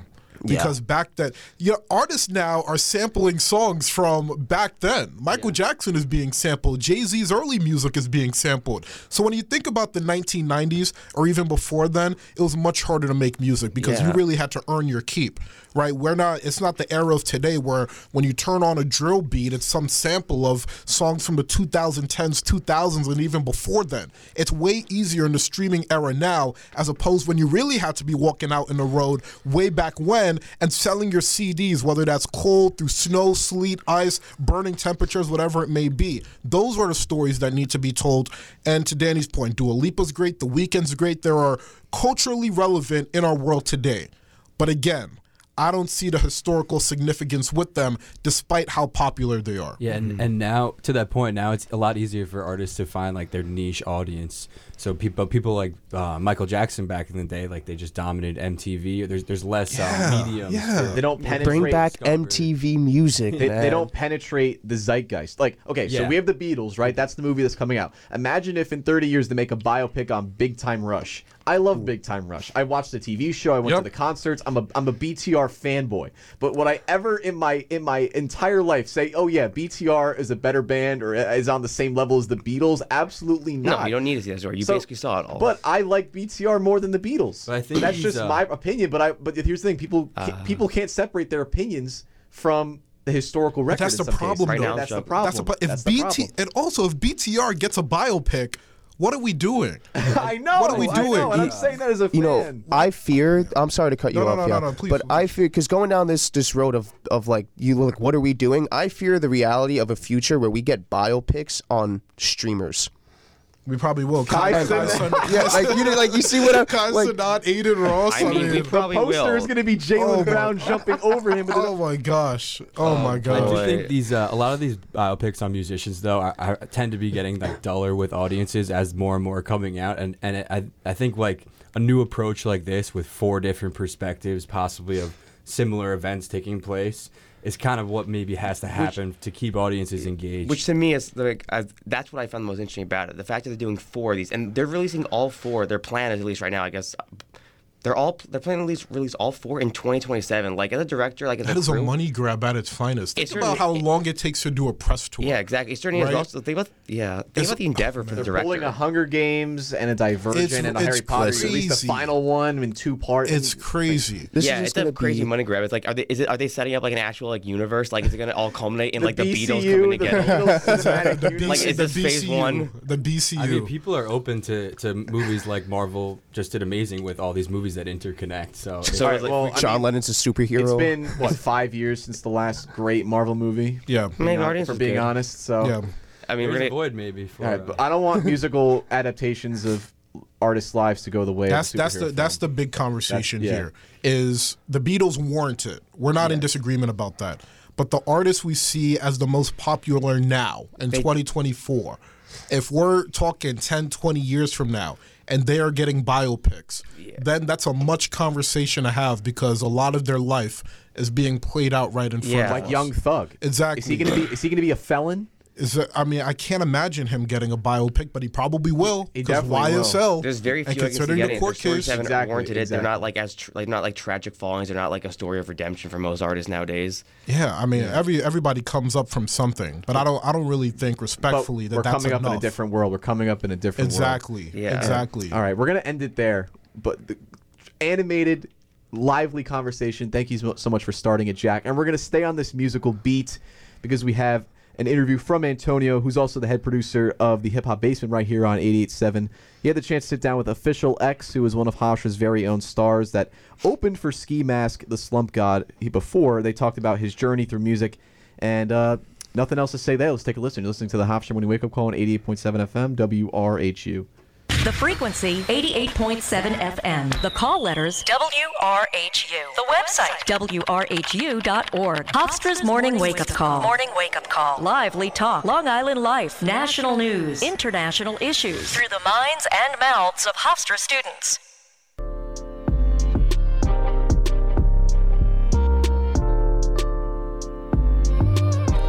Hey, what's going on?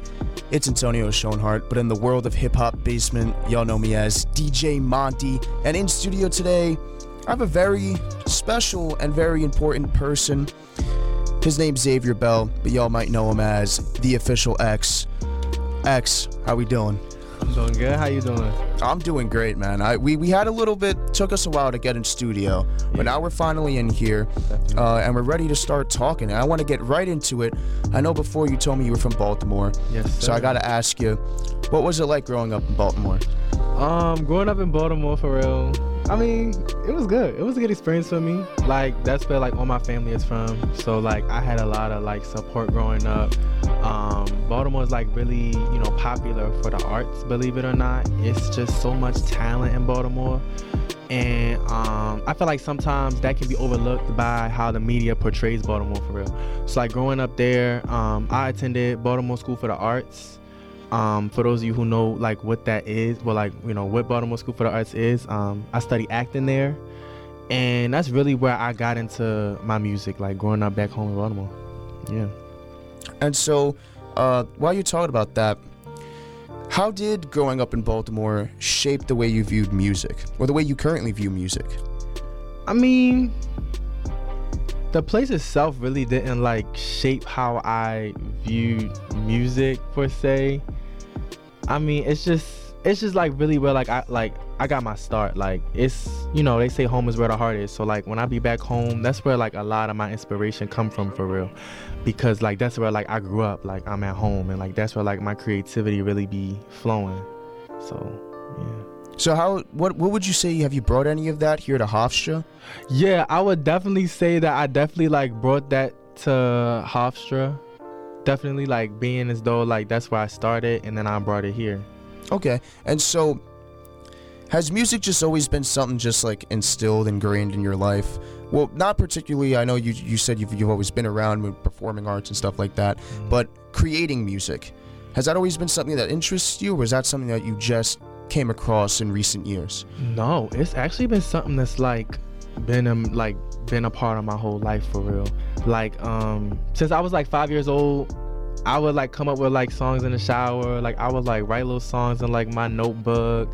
Um I remember doing like recess time at class. I would like the kids would be like playing on like the playground or like if it was indoor recess, they would be like playing with like other stuff. Me, I was over there like writing songs. So it just came to me. I feel like I was just born with it. Like it was just something that I was blessed with. And no matter how many times or how many breaks that I've taken from music or how many times I've stopped doing music, it's always been something that I come right back to. And I just feel like it's just something that's just like ingrained. Like we just locked in together, me and music. So, how would you say, in so far in the last few years, especially here at Hofstra, how has the trajectory of your music career altered, or how has like give me the story of your music career? How has Hofstra, you know, helped shape it, if if, if it has? I feel like Hof, like coming to Hofstra definitely did a lot for my music career. Um, I came here a little nervous, which every you know up and coming artist is, because like you want to know do they like my music? Are they gonna rock with my music? And like on top of that, it's New York. Like this where hip hop was birthed, and being a rapper and like in New York, I feel like people would have been like very critical. But like coming here, I was a little shy, but then in the back of my mind, I had like a mission. I'm like, you know, I'm coming here for my music to like kick it off and like jumpstart it. So um, a friend of mine, my freshman year, she was uh, the the president of the NAACP here, and they were having like their first annual cookout and she's like um, um and i asked her like yo how do people perform? Because they have fall fest and she's like oh you just ask around and, and she's like you're trying to perform. So i performed there boom and i and like i'll never forget it was october 8th um of 2021 and like since then it's like the ball just been rolling and rolling and like being here everybody's so supportive like everybody's so supportive and like it has definitely done great things for my music. Like i built and made so many connections with people. So I like the fact that you brought up Fall Fest in 2021 because, as as we know, Music Fest 2023, you got to open for some pretty so for some pretty big names: Ski Mask, Slump God, um, CupcakKe, Femdot. I gotta ask you, what was that like? How was that experience when you found out that you would be opening for those artists? What was your reaction? Man, when I say like I was so excited, I'm not gonna lie. Like they did the announcement in the student center, I was like, yo, like they even posted it on the like Hofstra University official account. I'm not gonna lie, I was a little embarrassed, but like that's a moment to like jump for joy. Like these are people back in middle school that like I heard of and like that like I listened to. So like to be able to, you know, years later perf- like open up for these people i feel like that was really a full circle moment for me. When i first won um battle for music fest with the nice guys and everything we didn't know who we were performing for. It was like a little over a month later that we found out that oh we was opening for CupcakKe ski mask and um femdot. So i'm just like like that added more excitement to like performing for the music Would you say up until right now is that is that is that the highlight, or is there are there other things that that you would say, you know, in experience wise? I feel like right now, I mean, there have been other things, but as far as performances, that's like up here. Like, that's like top performance for me. Like, that's like a performance that I can go back and watch or like think about and just like feel so much joy and like not critique myself as much because I know how much like work like my team and I put into it. So I feel like that's really a highlight. Like, that was really a moment just where like I think back to it and I just feel nothing but gratitude. I mean, you got let you got to look at the fact that is an opportunity that is very. It's like almost feel like it's once in a lifetime. Not too many people, you know, have the chance to have that opportunity, but you were there, you did it, and I got to ask. Obviously, Hofstra gave you that um, opportunity, but has Hofstra opened the door to anything else in your time here, or has it been more of like you working your side hustle, you getting your own like you know uh, brand out there, you making an, your own image, or has has Hofstra you know paved the way for that in a little bit? It definitely like paved the way. Like it it gave me a platform. Okay. But like outside of Hofstra, I have made connections with like many other people and like um, platforms and radio stations. Like last year, two of my songs, um, Stomp and Slick, which was released a year prior, got put on Grammy U's uh, playlist. In Feb- last February, it was Grammy U's February playlist. My song Slick, and then I think it was September. Yeah, it was September. My song Stomp got put on the um, Grammy U September playlist. So like all of it really like and that connection for like Grammy U or whatever, I made that here. But like outside of that through like Instagram and stuff, um like I've I've worked with like different articles and like blogs and publications and stuff like that. Like definitely. So you're doing your own work. You're putting your own time into this because this is something you want to get. You know, you, Yes. you want to get something out of this. obviously. Definitely, definitely, definitely. But like, I can't say that like I've done it all on my own. Like, it's been a help of like my manager Sky, and then like I've been working with um this indie label called um MJMG. I'm not signed, but like um the owner of it, Miss Jackson, like she's got me like some like radio spins and like some interviews and stuff like that. So it's been like stuff outside of here. So you just brought up a few of your songs, but uh, I want to talk about your your latest release, Locked In, right? Talk to me a little bit about about the process of making that song. What went into that? So it's so funny. This was last August. Um I had like I just had like a couple little bars for the song until um like I went to the studio. My homeboy Carmelo, shout out to him, he made the beat. Um and I went to his dorm and like I gave him a flow and then I'm like, yeah, yo, I'm trying to do something different. And then he's like, well, you know, the flow kind of the same. Like you guys switch it up. So I'm like, all right, you know, you take control, you make the beat. I'ma just get in where I fit in with the beat. So he's making the beat for locked in, and I'm sitting over there and I'm writing and I'm writing and I'm writing and I'm writing. It's like stuff just came to my mind. Like I was like mentally locked in. Like all of the stuff that was coming to my mind I was just like just typing away on like my phone writing it. And then he gets to the end of the beat and i'm like yo i gotta come back. Like i'm like i, I gotta write something that's more deep for this. And he's like no rap what you got. So i did that and sure enough everything flowed. Everything flowed. And i think it took me maybe like two hours to write that entire thing. Like i came there with like a couple lines and, stuff but to write the whole thing it took me maybe like two hours i want to say but like I didn't record it that day. I came back a few weeks later and like recorded the whole song. So, yeah. Okay. Now, if you're just tuning in, you were listening to 88.7 FM Radio Hofstra University. I'm Antonio Schoenhart.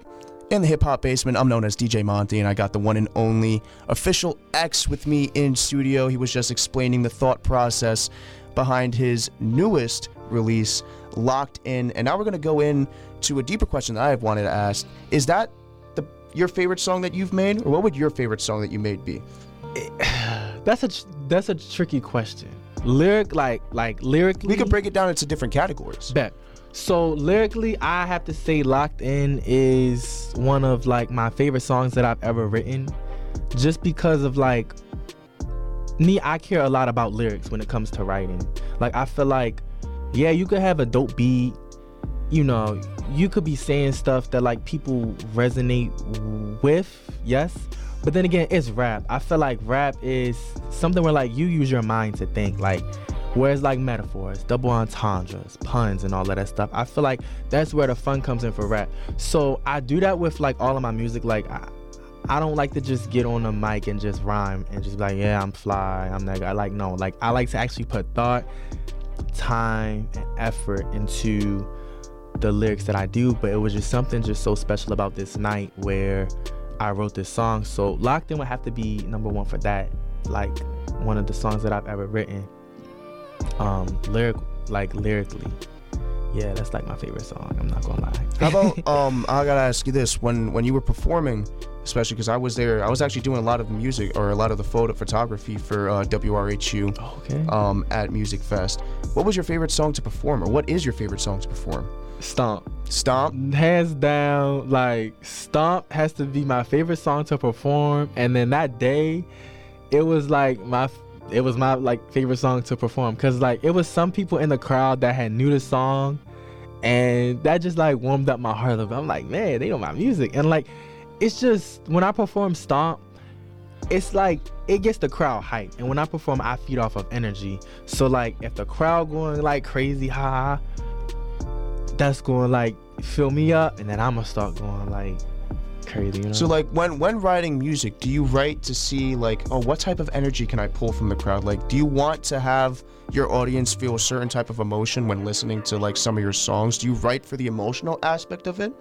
Or like do you do you like writing just for like the playability of it or would it be like some like a little mixture of, of the two? So when I first started making music, I think I was writing more so for like the playability of it, like oh you know somebody gonna listen to this. Like I, I really wasn't writing for me in that case. And then it, it wasn't until like end of 2021 I dropped my song like Love and Affection and like I'm like yo I'm gonna just start writing based off of how I feel because that's what music is. And like in the end I know that it's somebody out there that feel the way I feel and that's like me and I probably like think the things that I think. So I'm like, you know what? I'm gonna write it and my music is gonna find someone and then somebody is gonna find my music and then that's how it's gonna go.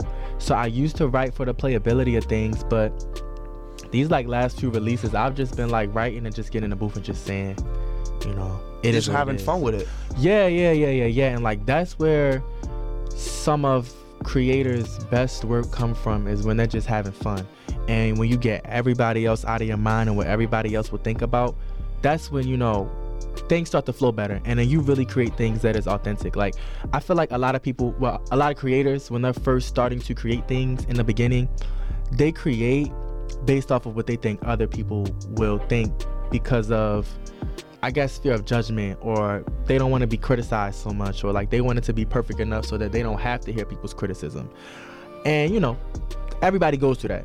But like me now, um it's like I- just was like, I'm just at the point where like, you know what? I want to speak how I feel. Like you just want to do you. Yeah. So that's it. So like that's what like all of these like releases have been. So if you are just tuning in, you missed an awesome interview. I'm Antonio Schoenhart, accompanied by the one and only official X. Thank you so much for joining me Thank in you studio. me. And you're listening to WRHU on 88.7 FM radio, Hofstra University. Yes, sir. Okay, so I guess if you just tuned in, you just missed. And also, all right, Danny, Antonio, Yaw. I gotta keep it real, man. And Jack. We have a great back half of this hour Oh, on the way. Uh, first things first, the rest of that interview, you can hear that on the Friday morning wake up call. Also on Friday will be the baseline, and I bring that up because I forgot to put this in the headlines. UConn lost last night to Creighton. Crazy. AP number Shoot or one shoot. fell Shoot or shoot. fell on their home on the Creighton's home floor. But we're gonna move on to two quick stories. One of which is too hilarious not to bring up. So here's what happened in the Garden State. Eliyahu Weinstein, a New Jersey resident, was convict, uh, was a convicted Ponzi schemer, pardoned by Donald Trump on January 19, 2021. He had been convicted in two separate cases a $200 million Ponzi scheme involving a fake portfolio of real estate investments, and then a second scheme in which he duped a loan investor out of almost $7 million after tricking the victim into thinking that he had an inside track on hard to get shares of the Facebook initial public offering. Man. the scheme he masterminded was crazy, but yesterday Weinstein was indicted again by a grand jury on Tuesday, along with another 49 year old Man. Aryeh Bromberg, the U.S. Attorney's Office of District of New Jersey, said the two were accused of starting up an elaborate investment scheme while Weinstein was on supervised release. My only piece on this is that Weinstein was one of 140 Trump pardons on his last full day in office, and I guess. I guess once you've been a Ponzi schemer, always a Ponzi schemer, right? Antonio, you have a great quote on this. We're gonna go around the horn, and then we're gonna do another story. What's yeah, the quote so like so this is so coming straight from Philip Sellinger, who is the U.S. state attorney for New Jersey. He goes, "quote Mr. Weinstein had picked up right where he left off after leaving prison, concocting a stream to solicit investments to a company called Optimus Investments Incorporated, Come on, man. which he had operated with Mr. Bromberg and Mr. Ron. Whittles." All right, yeah, you have a great nugget on this Man, too. so for Eli Weinstein, the man who represented Eli Weinstein as he went through this pardon process is no other than Alan Dershowitz. Alan Dershowitz. Who is former President Trump's personal, who was former President Trump's personal lawyer. You're also forgetting the Epstein connection. Yes. oh my god. Oh my goodness. Please, you you, you, want to say the Epstein connection? Yeah, he was he was very close with Jeffrey Epstein. Yes, Dershowitz. exactly. Didn't represent him, but he was he provided legal counsel in some cases. And also, Weinstein hired Nick Muzin, a lobbyist and former aide to Republican Senators Ted Cruz and Tim Scott. And the second nugget I'll throw in about this Trump had also pardoned Sholam Weiss. Weiss was not sentenced to life in prison, he was sentenced to 835 years of prison time. For 27 counts of racketeering conspiracy and 23 counts of interstate transportation of stolen property. He was pardoned by President Trump also on January 19th, and the person who represented him, Alan Dershowitz. So it's crazy. Alan Dershowitz. Fun fact: Alan Dershowitz, Biden voter. Crazy. Make can you, make can you believe that? I- Make this make sense. Make it make sense. Oh my god. Great story coming out of the interview. And now we're going to move on to another quick one. It's important for us college students, and we have another interview before our final story. It's about FAFSA, the thing that we all filled out, I'm sure. Joe, what's the lowdown with FAFSA this year? Yeah, if you're a current or a former college student, or even if you're a high mm-hmm. school senior, you're probably familiar with the FAFSA form with college applications. So if you're fortunate enough to have not filled one out, FAFSA stands for Free Application for Federal Student Aid. It's basically a 100 plus question application that determines your federal financial aid award. Well, this year's FAFSA form is a bigger convenience for students and parents. than- Inconvenience. Yes, yes, I'm sorry. it's a bigger inconvenience for students and parents than it's ever been. Due to a late release of a, of a revised form this year, high school seniors are now left with uncertainty over whether they can afford to attend their dream schools next year. The Department of Education announced an updated form for the 2024 2025 school year on their usual October date, which was promoted as easier to fill out with the hope that more students will be eligible to, uh, to gain aid. But due to glitches in the Department of Ed system, the rollout of the new October form was actually not available until January.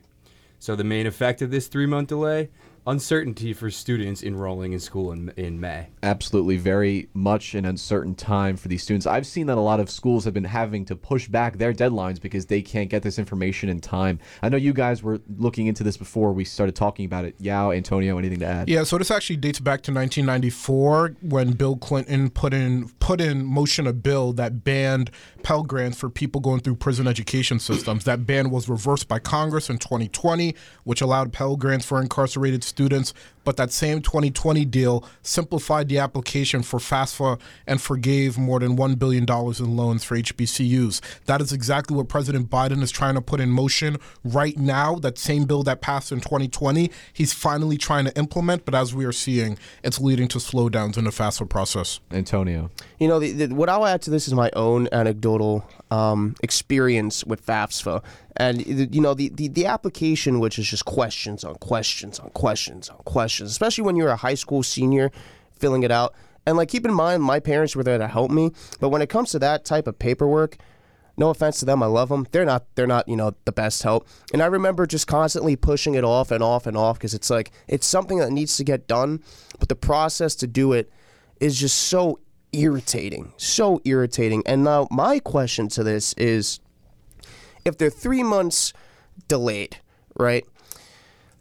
How exactly do you speed things up to process I don't know. all of those I don't know. applications? Final stat we're going to end with, and I think this is going to get some of us really interested in this story going forward. The number of high school seniors filling out the FAFSA is down by about half compared to this time last year. Sharpest drop off among communities with high shares of black and Hispanic students. So this is hurting prospective college students, disproportionately hurting minority students. So hopefully they get this straightened out before it's too late. I mean, it's already going to be March soon, but hopefully by April and May, people can fill out an expedited form and get on track because it's important that people who want to go to college should be able to go to college with the financial need that they're entitled to by this form.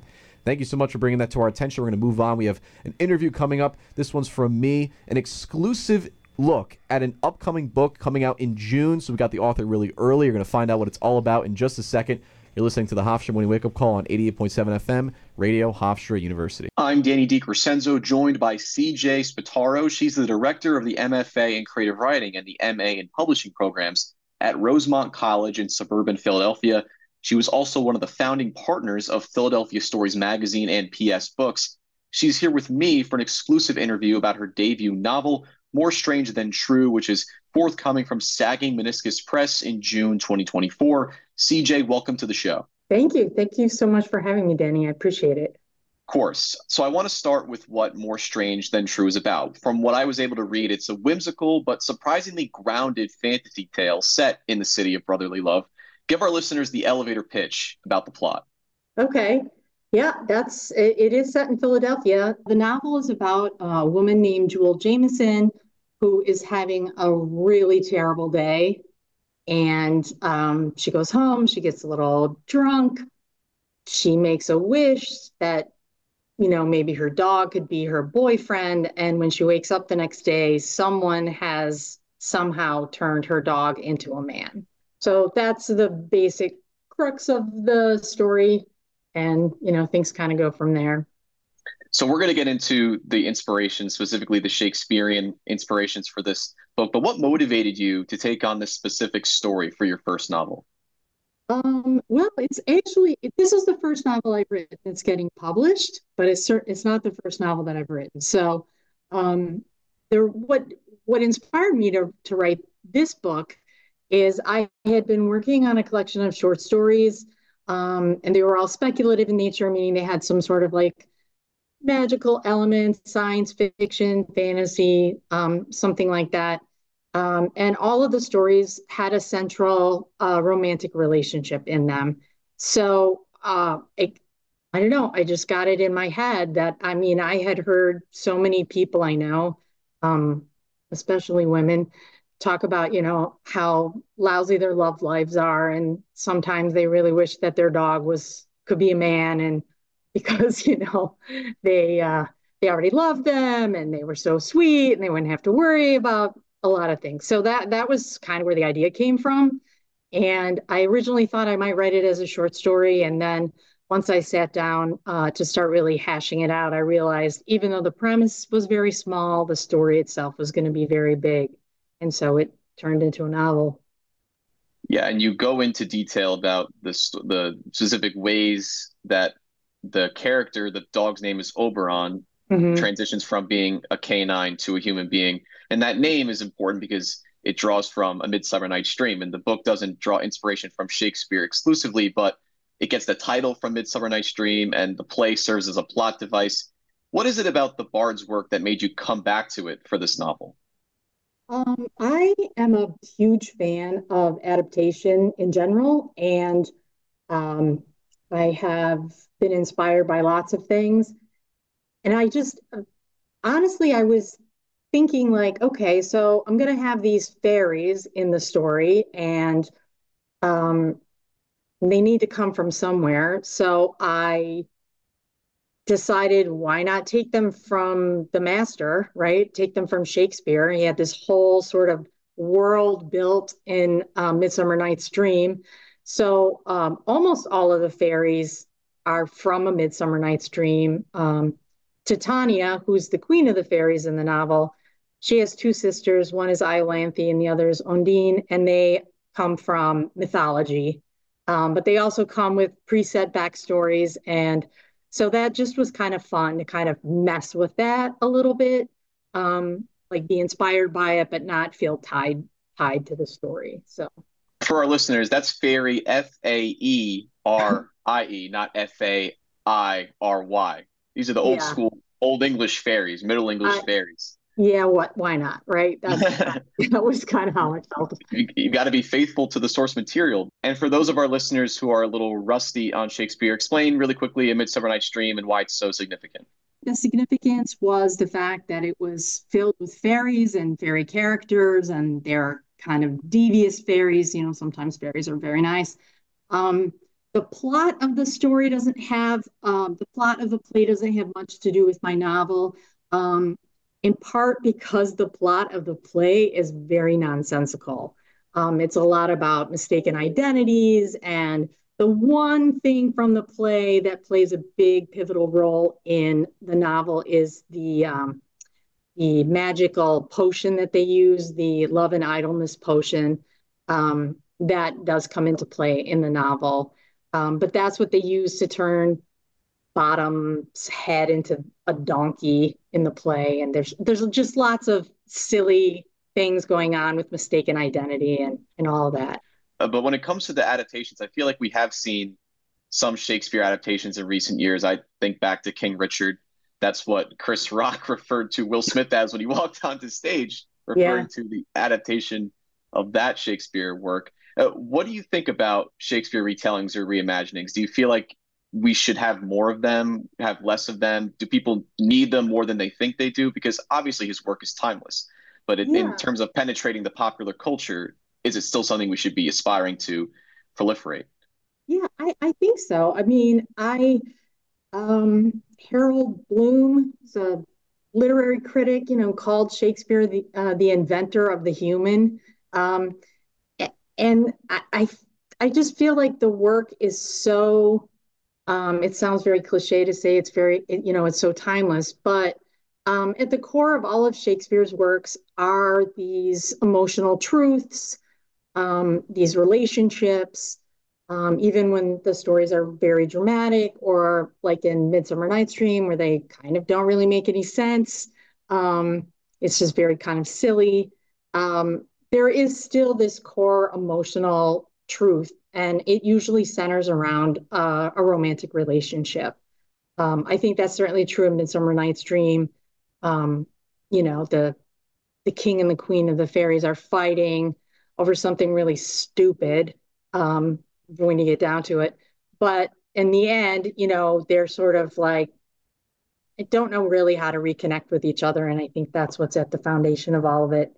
So I, I definitely think there's room for more Shakespeare adaptations. Um, I teach a class in um, the adaptation of Shakespeare um, in all different kinds of forms, not just literature, but film, ballet, opera, TV, everything.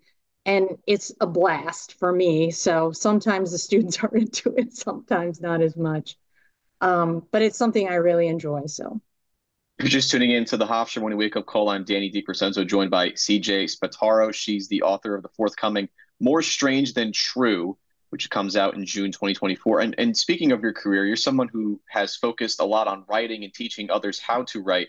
What did tackling this project teach you with the fact that it's a you started it as a short story, then it became a full novel, and you're adapting various characters? How did that factor in? What did tackling this project teach you? Um, well, you know, it's interesting because I do, I have been teaching um, a novel writing classes at Rosemont in the MFA program now for quite a while. Um, and as I said, this isn't my first novel attempt for sure. Um, and one thing I've kind of learned is that each novel takes on its own process. Like the first time you write a novel, you think, oh, I got this figured out now. I can do this again. And then you sit down to try it again and it's completely different. So, um, what this book taught me um, was really a lot about um, it was a, like the really the first fantasy novel I'd written. So I was I was leaning into um, you know really trying to create these worlds. You know, we have the realistic world in Philadelphia, and there's a lot of real places that are mentioned um, when the characters are in Philadelphia. And then there's this world called the Realm where the fairies are from. And so I was kind of just trying to let my imagination kind of run wild a little bit um, and, and, and kind of have some fun. So I, I hope the book is funny um, in a lot of ways. And um, that, that's part of my goal. So I don't know if I really answered your question, but no, you've you've clearly been immersed in the English teaching and English writing worlds for a long time. Every every writing experience is different. Mm-hmm. Uh, and what what do you hope that the people who do read your book come away with it in terms of so they read the book, what do you want them to come away with from your words and your story? Um, I would hope that they um, that is a positive experience, that they have some fun and that it's also um, an, a bit of an emotional journey. I know as a reader, I really like to connect with work on an emotional level. And so that's what I strive for in my own work. So hopefully, um, you know, people that come to the novel will, um, at the end, they might feel a certain kind of way. And I hope it, you know, that's kind of what I'm going for. I don't want to give the ending away, but.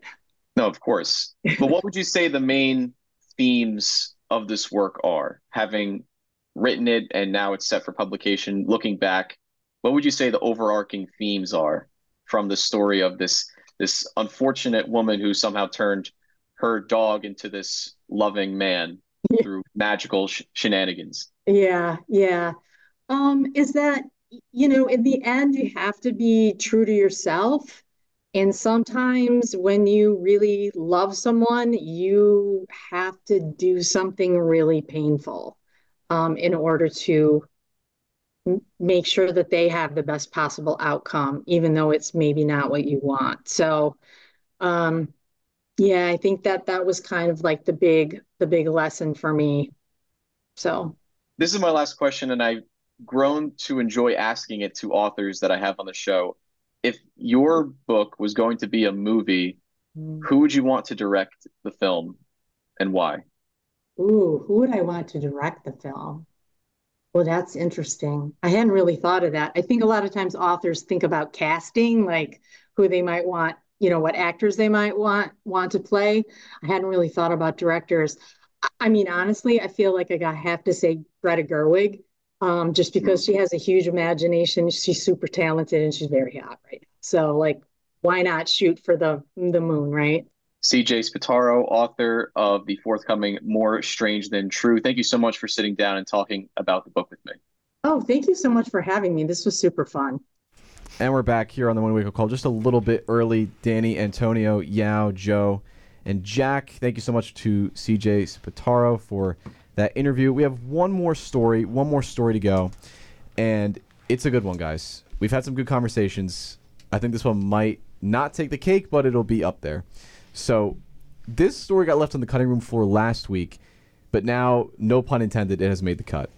We all have heard about this epidemic of loneliness plaguing our great nation with a 2023 study finding that our generation, Gen Z, is the loneliest out there. One of the unique side effects of such an epidemic, especially among young people, is that people are turning to technology, artificial intelligence, to satisfy emotional, even romantic needs. I want to focus on the Replika chatbot. Last year, Replika's developers removed a lot of erotic capabilities from the app's characters after some users complained the companions were flirting excessively or making unwanted sexual advances. It reversed its decision after an outcry from other users, some of whom fled to other apps seeking those features. This past June, the Replika team released Blush, an AI dating simulator designed to help people practice dating. Opinion on whether the use of AI can really help people feel companionship versus the legal and ethical pitfalls of opening up so much to a consumer product that can harvest your data varies, as one would imagine. No, this is whack, bro. I know, I know. I know, I know, I know, I know. This is this is absolutely whack. Let me. I mean, as far as Gen Z being the loneliest, I do agree with that. I feel like there's a problem now with express expressing some type of emotion, right? God forbid. I ask one. We're in the Lawrence Herbert School of Communication. God forbid I ask a girl out at the Lawrence Herbert School of Communication. Before I get a yes or no, 30 other people in the School of Communication will know about it. So, just from that perspective, I can see Yeah. why Gen Z has its problems with love. But will I ever turn to an AI dating simulator? Uh, that's that's that's that's unacceptable in- to me. Because here's the thing: you're talking to a chatbot, right? It'll never say no. It's such. It's It- so It's, damaging. agree, it's agree. It's always going to be agreeable. So it trains you to think like that. That's not how real people are. Yeah, that's corrupt. Yeah. there shouldn't be a stigma around it, but it shouldn't do anyone any favors. If it's so easy to find love virtually, why find a real partner? Well, you a real partner can actually give you something other than a chatbot can. A chatbot is artificial. Uh, it's purely for instant gratification. How do we reconcile this expectation of agreeableness? If it will always respond to you, whenever you text it, it'll respond. Whenever I send my Snapchat AI a, a message, it gets back to me right away. That's not how most people talk. So it's it's it's something that you can't simulate. You can't train people based on AI where it always will be there for you. It's a personal assistant. That's not a, a partner. For the people that are mentally attached for for the people that are emotionally attached to these AI simulators, there might be something mentally wrong. Like actually, actually, because to get that emotional attachment through a robot, AI will never replace humans ever, especially when it comes to a dating simulator, right? As Danny said, it is it is not it is just not the case for you to always be told yes. You're not always going to get a response in 3 seconds. You're not always going to be agreeable. So if we're creating this notion by taking part in these simulators, that when I actually approach a girl that I like, I'm going to expect her to agree with everything I say. I'm going to expect her to get back to me in three seconds because of these simulators. That's not the life we live in, which is why AI dating simulators are just unacceptable. Yeah. I've seen stories online about people talking about how they used to be obsessed with these things, and when they told themselves they had to get off it, they just felt really lonely and depressed as a result because they knew that it was bad for them, but they couldn't. But they still liked the instant gratification. They liked feeling valued, even if that value was com- from, coming from something that wasn't really real. Wasn't a real person. It was an automatically generated generated text. It still just brought a lot of happiness to their heart, and they just couldn't help but miss it regardless. And it made them feel more awkward in the real world. And I get that. And I get the instant gratification and I get how it makes you feel in the moment. But to be so reliant on it, Exactly. that shifts the way you approach the real world. That's the issue here. Yeah. Right? If I go on an AI dating simulator app and I just want to hear somebody say something nice to me, fine. I get that. Right? We all love to hear great things about ourselves, right? Most people at least. But to constantly rely on that over and over and over again, that's where our issues come into play here. yes. You got to have the real human interaction. Nothing's going to replace you actually going up to somebody. That's the issue here. Don't rely so much on these AI dating simulators.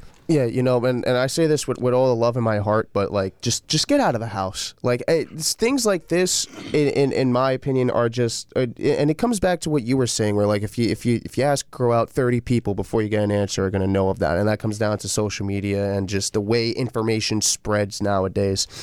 So I think it's it's that people are scared. It, it, and, and that's the, and that's the problem. There's a big fear. There's a big there's a big stigma around you know feelings and stuff like that because you know everyone says what's the worst that can happen. Well, the worst that can happen is business and information that you thought was private now becomes public and everyone knows what you did. And whether or not, you know, and first of all, on face value, like that shouldn't be something people should make fun of you for. But as we know in today's day and age, you can catch heat for practically anything, and you will. You know, Murphy's Law. Uh, everything that could possibly go wrong will go wrong. But I don't think that turning to AI is going to help that because if you train your brain, like Danny was saying, to just say, yes, yes, this is how it's going to work out. Listen, the real world is not a simulation. To all the skeptics out there, I'm sorry, it's not. We're not in the matrix. The solution is more nuanced than just go outside, but the sentiment is correct. I think there has to be systematic ways to tackle loneliness, and I think it's more than just instituting maybe a public policy or starting a new campaign to get people to be more social. It starts beyond that, but I think seeing this trend, it's definitely worrying a little bit. That we're out of time, unfortunately, on the Hofstra Morning Wake Up Call. Thank you so much for joining us. The show will continue for the rest of the week.